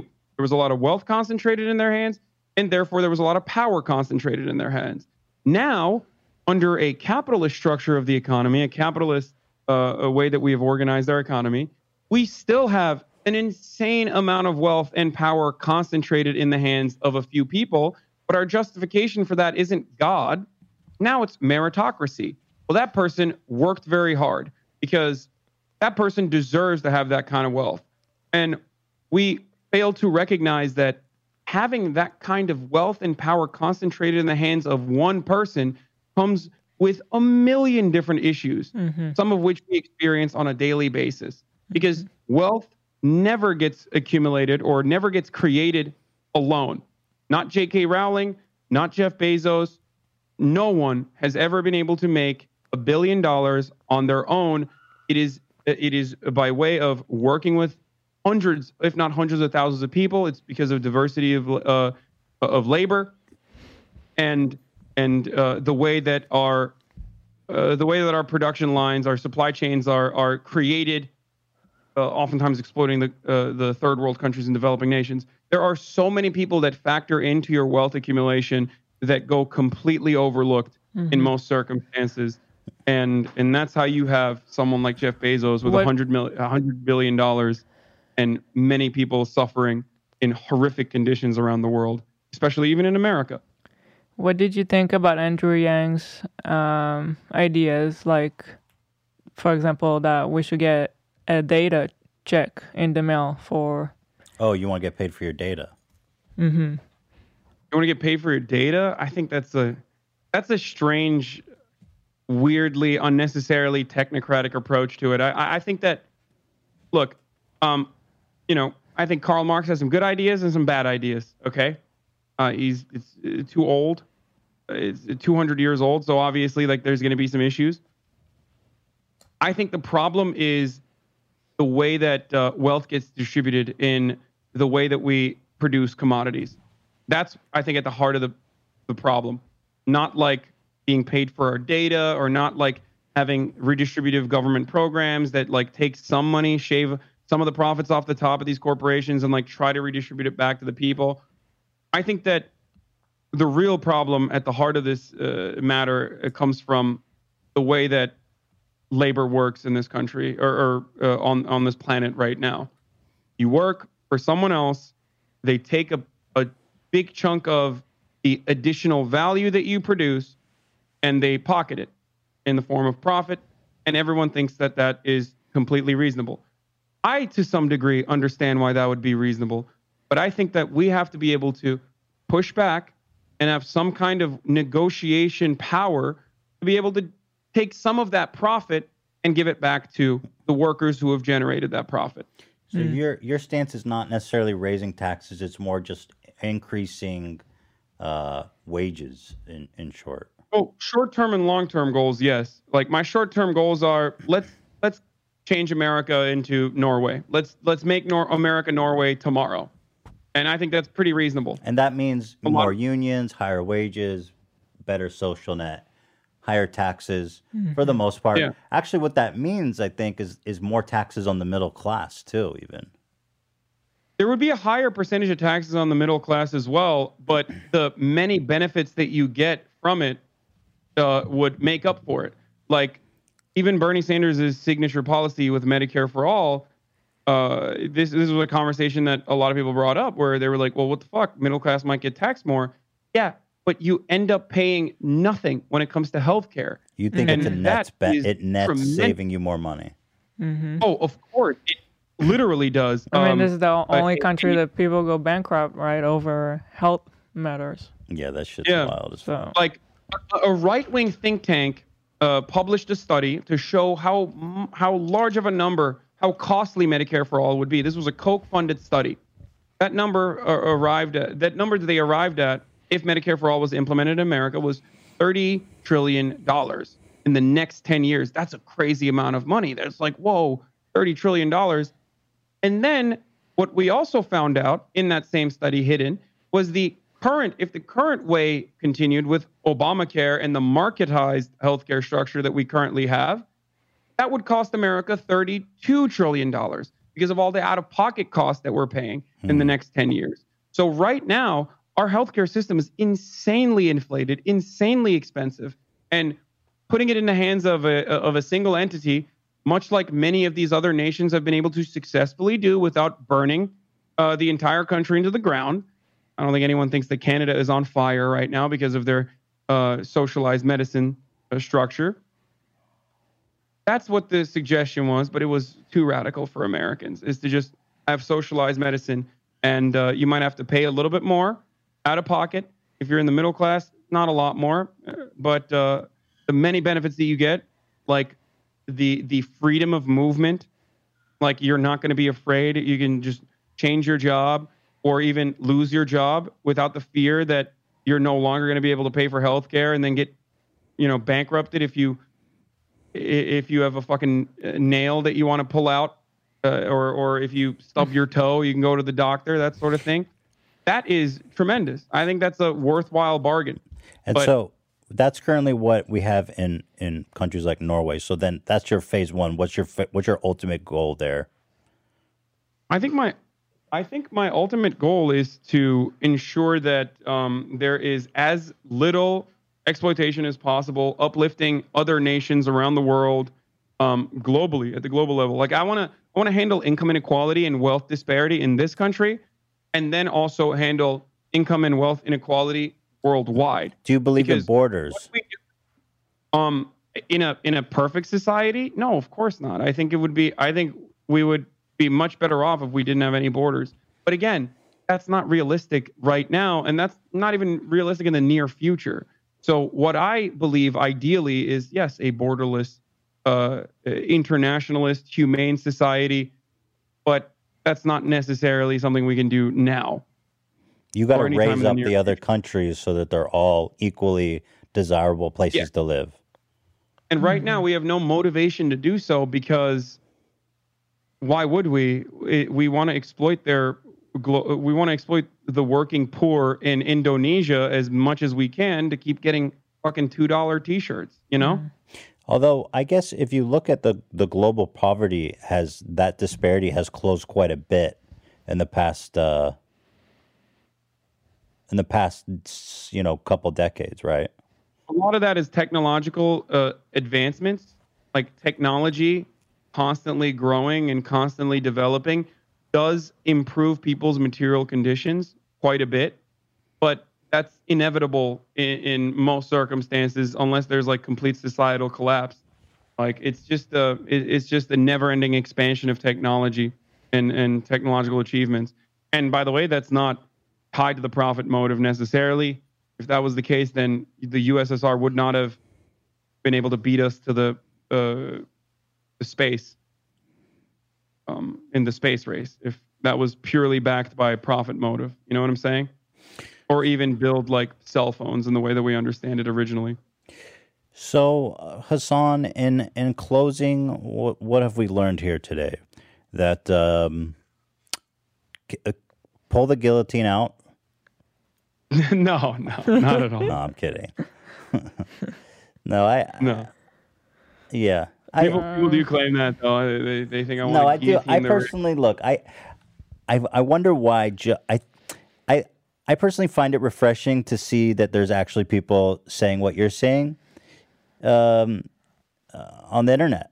You know, I, I find that that it's nice to see that the that there's more than just conservative voices out there, and I can't think of many others really that that have found such a, a strong, flourishing community. So I congratulate you on that Mhm. and Yeah. I'm happy to see it. Thank Um, you. And um, I think it's really cool.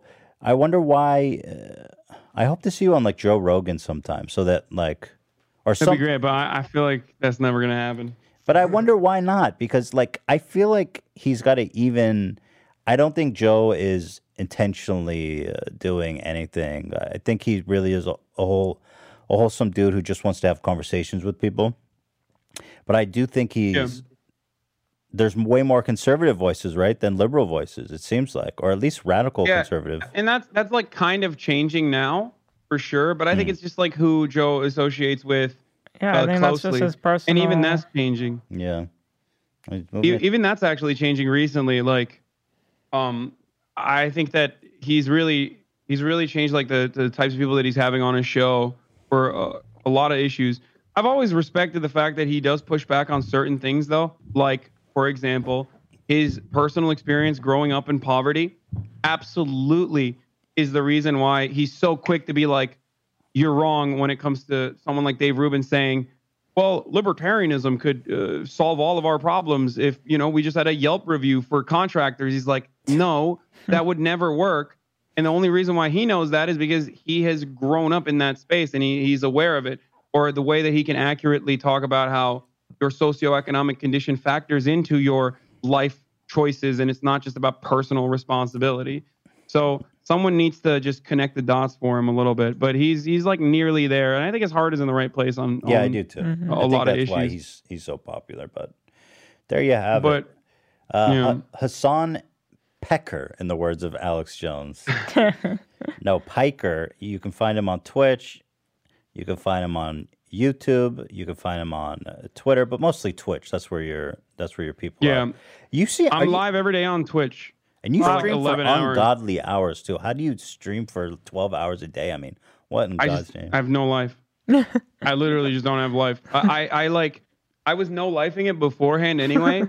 and then look, in the beginning of the pandemic, like when we were forced into quarantine, I just had nothing. And then in the middle of it, my my dog passed away. Oh uh, my he had cancer. Yeah, so this is like the only That's this was like the only being in my life. I'm like far away from everyone, can't see anybody. Um, and so I just started streaming even more than I did as a way to escape, you know, and like to, to have some organization in my life. Uh, so that there was something I was doing every day when I woke up because otherwise I was like, I don't know what the fuck I would have done. Hmm. Um, but yeah, that was a big reason why I was just like streaming 10, 12 hours a day and I've just kept it up because I enjoy it. You seem to be like the biggest non Non gaming. non gaming streamer. Is that true? Or maybe Yeah. maybe among the top. I don't know. I'm not super. I think I, I think I am, but I mean, I game too. I, I, I play variety uh, games, Dude. so I'm not like, I'm not like only one game. I don't play only one game. Um, I play, I'm playing Dark Souls right now, but some hacker just corrupted my entire save file, which is what I was trying to What? preserve. They can do that? what? Yeah, Dark Souls is like a like a multiplayer component, so they can invade your planet, uh, invade your game, and then literally just like pump you full of like these these like crazy items, and usually that would brick your entire game or your save file. In in my situation, I alt F forward before he like pumped my entire inventory full of shit, but. Uh, now every time I get into conflict, every time I get into like a battle in the game, it just says dummy over and over again, spams dummy on my uh, page. Oh What? god. Dude, Dark Souls is a crazy. That whole multiplayer scene on Dark Souls is wild as hell. Yeah, I love that shit. I'm such a fan of From Software, but it's very frustrating. Well, uh, wish you the best. I wish you lots of luck. Everybody, you know where to find him. Thank you for the conversation. I disavow everything you said, and uh, and uh, I disavow you as an Islamist. Thanks. Thanks for having me on, All right. All right, dude. Thanks for chatting. Thank you.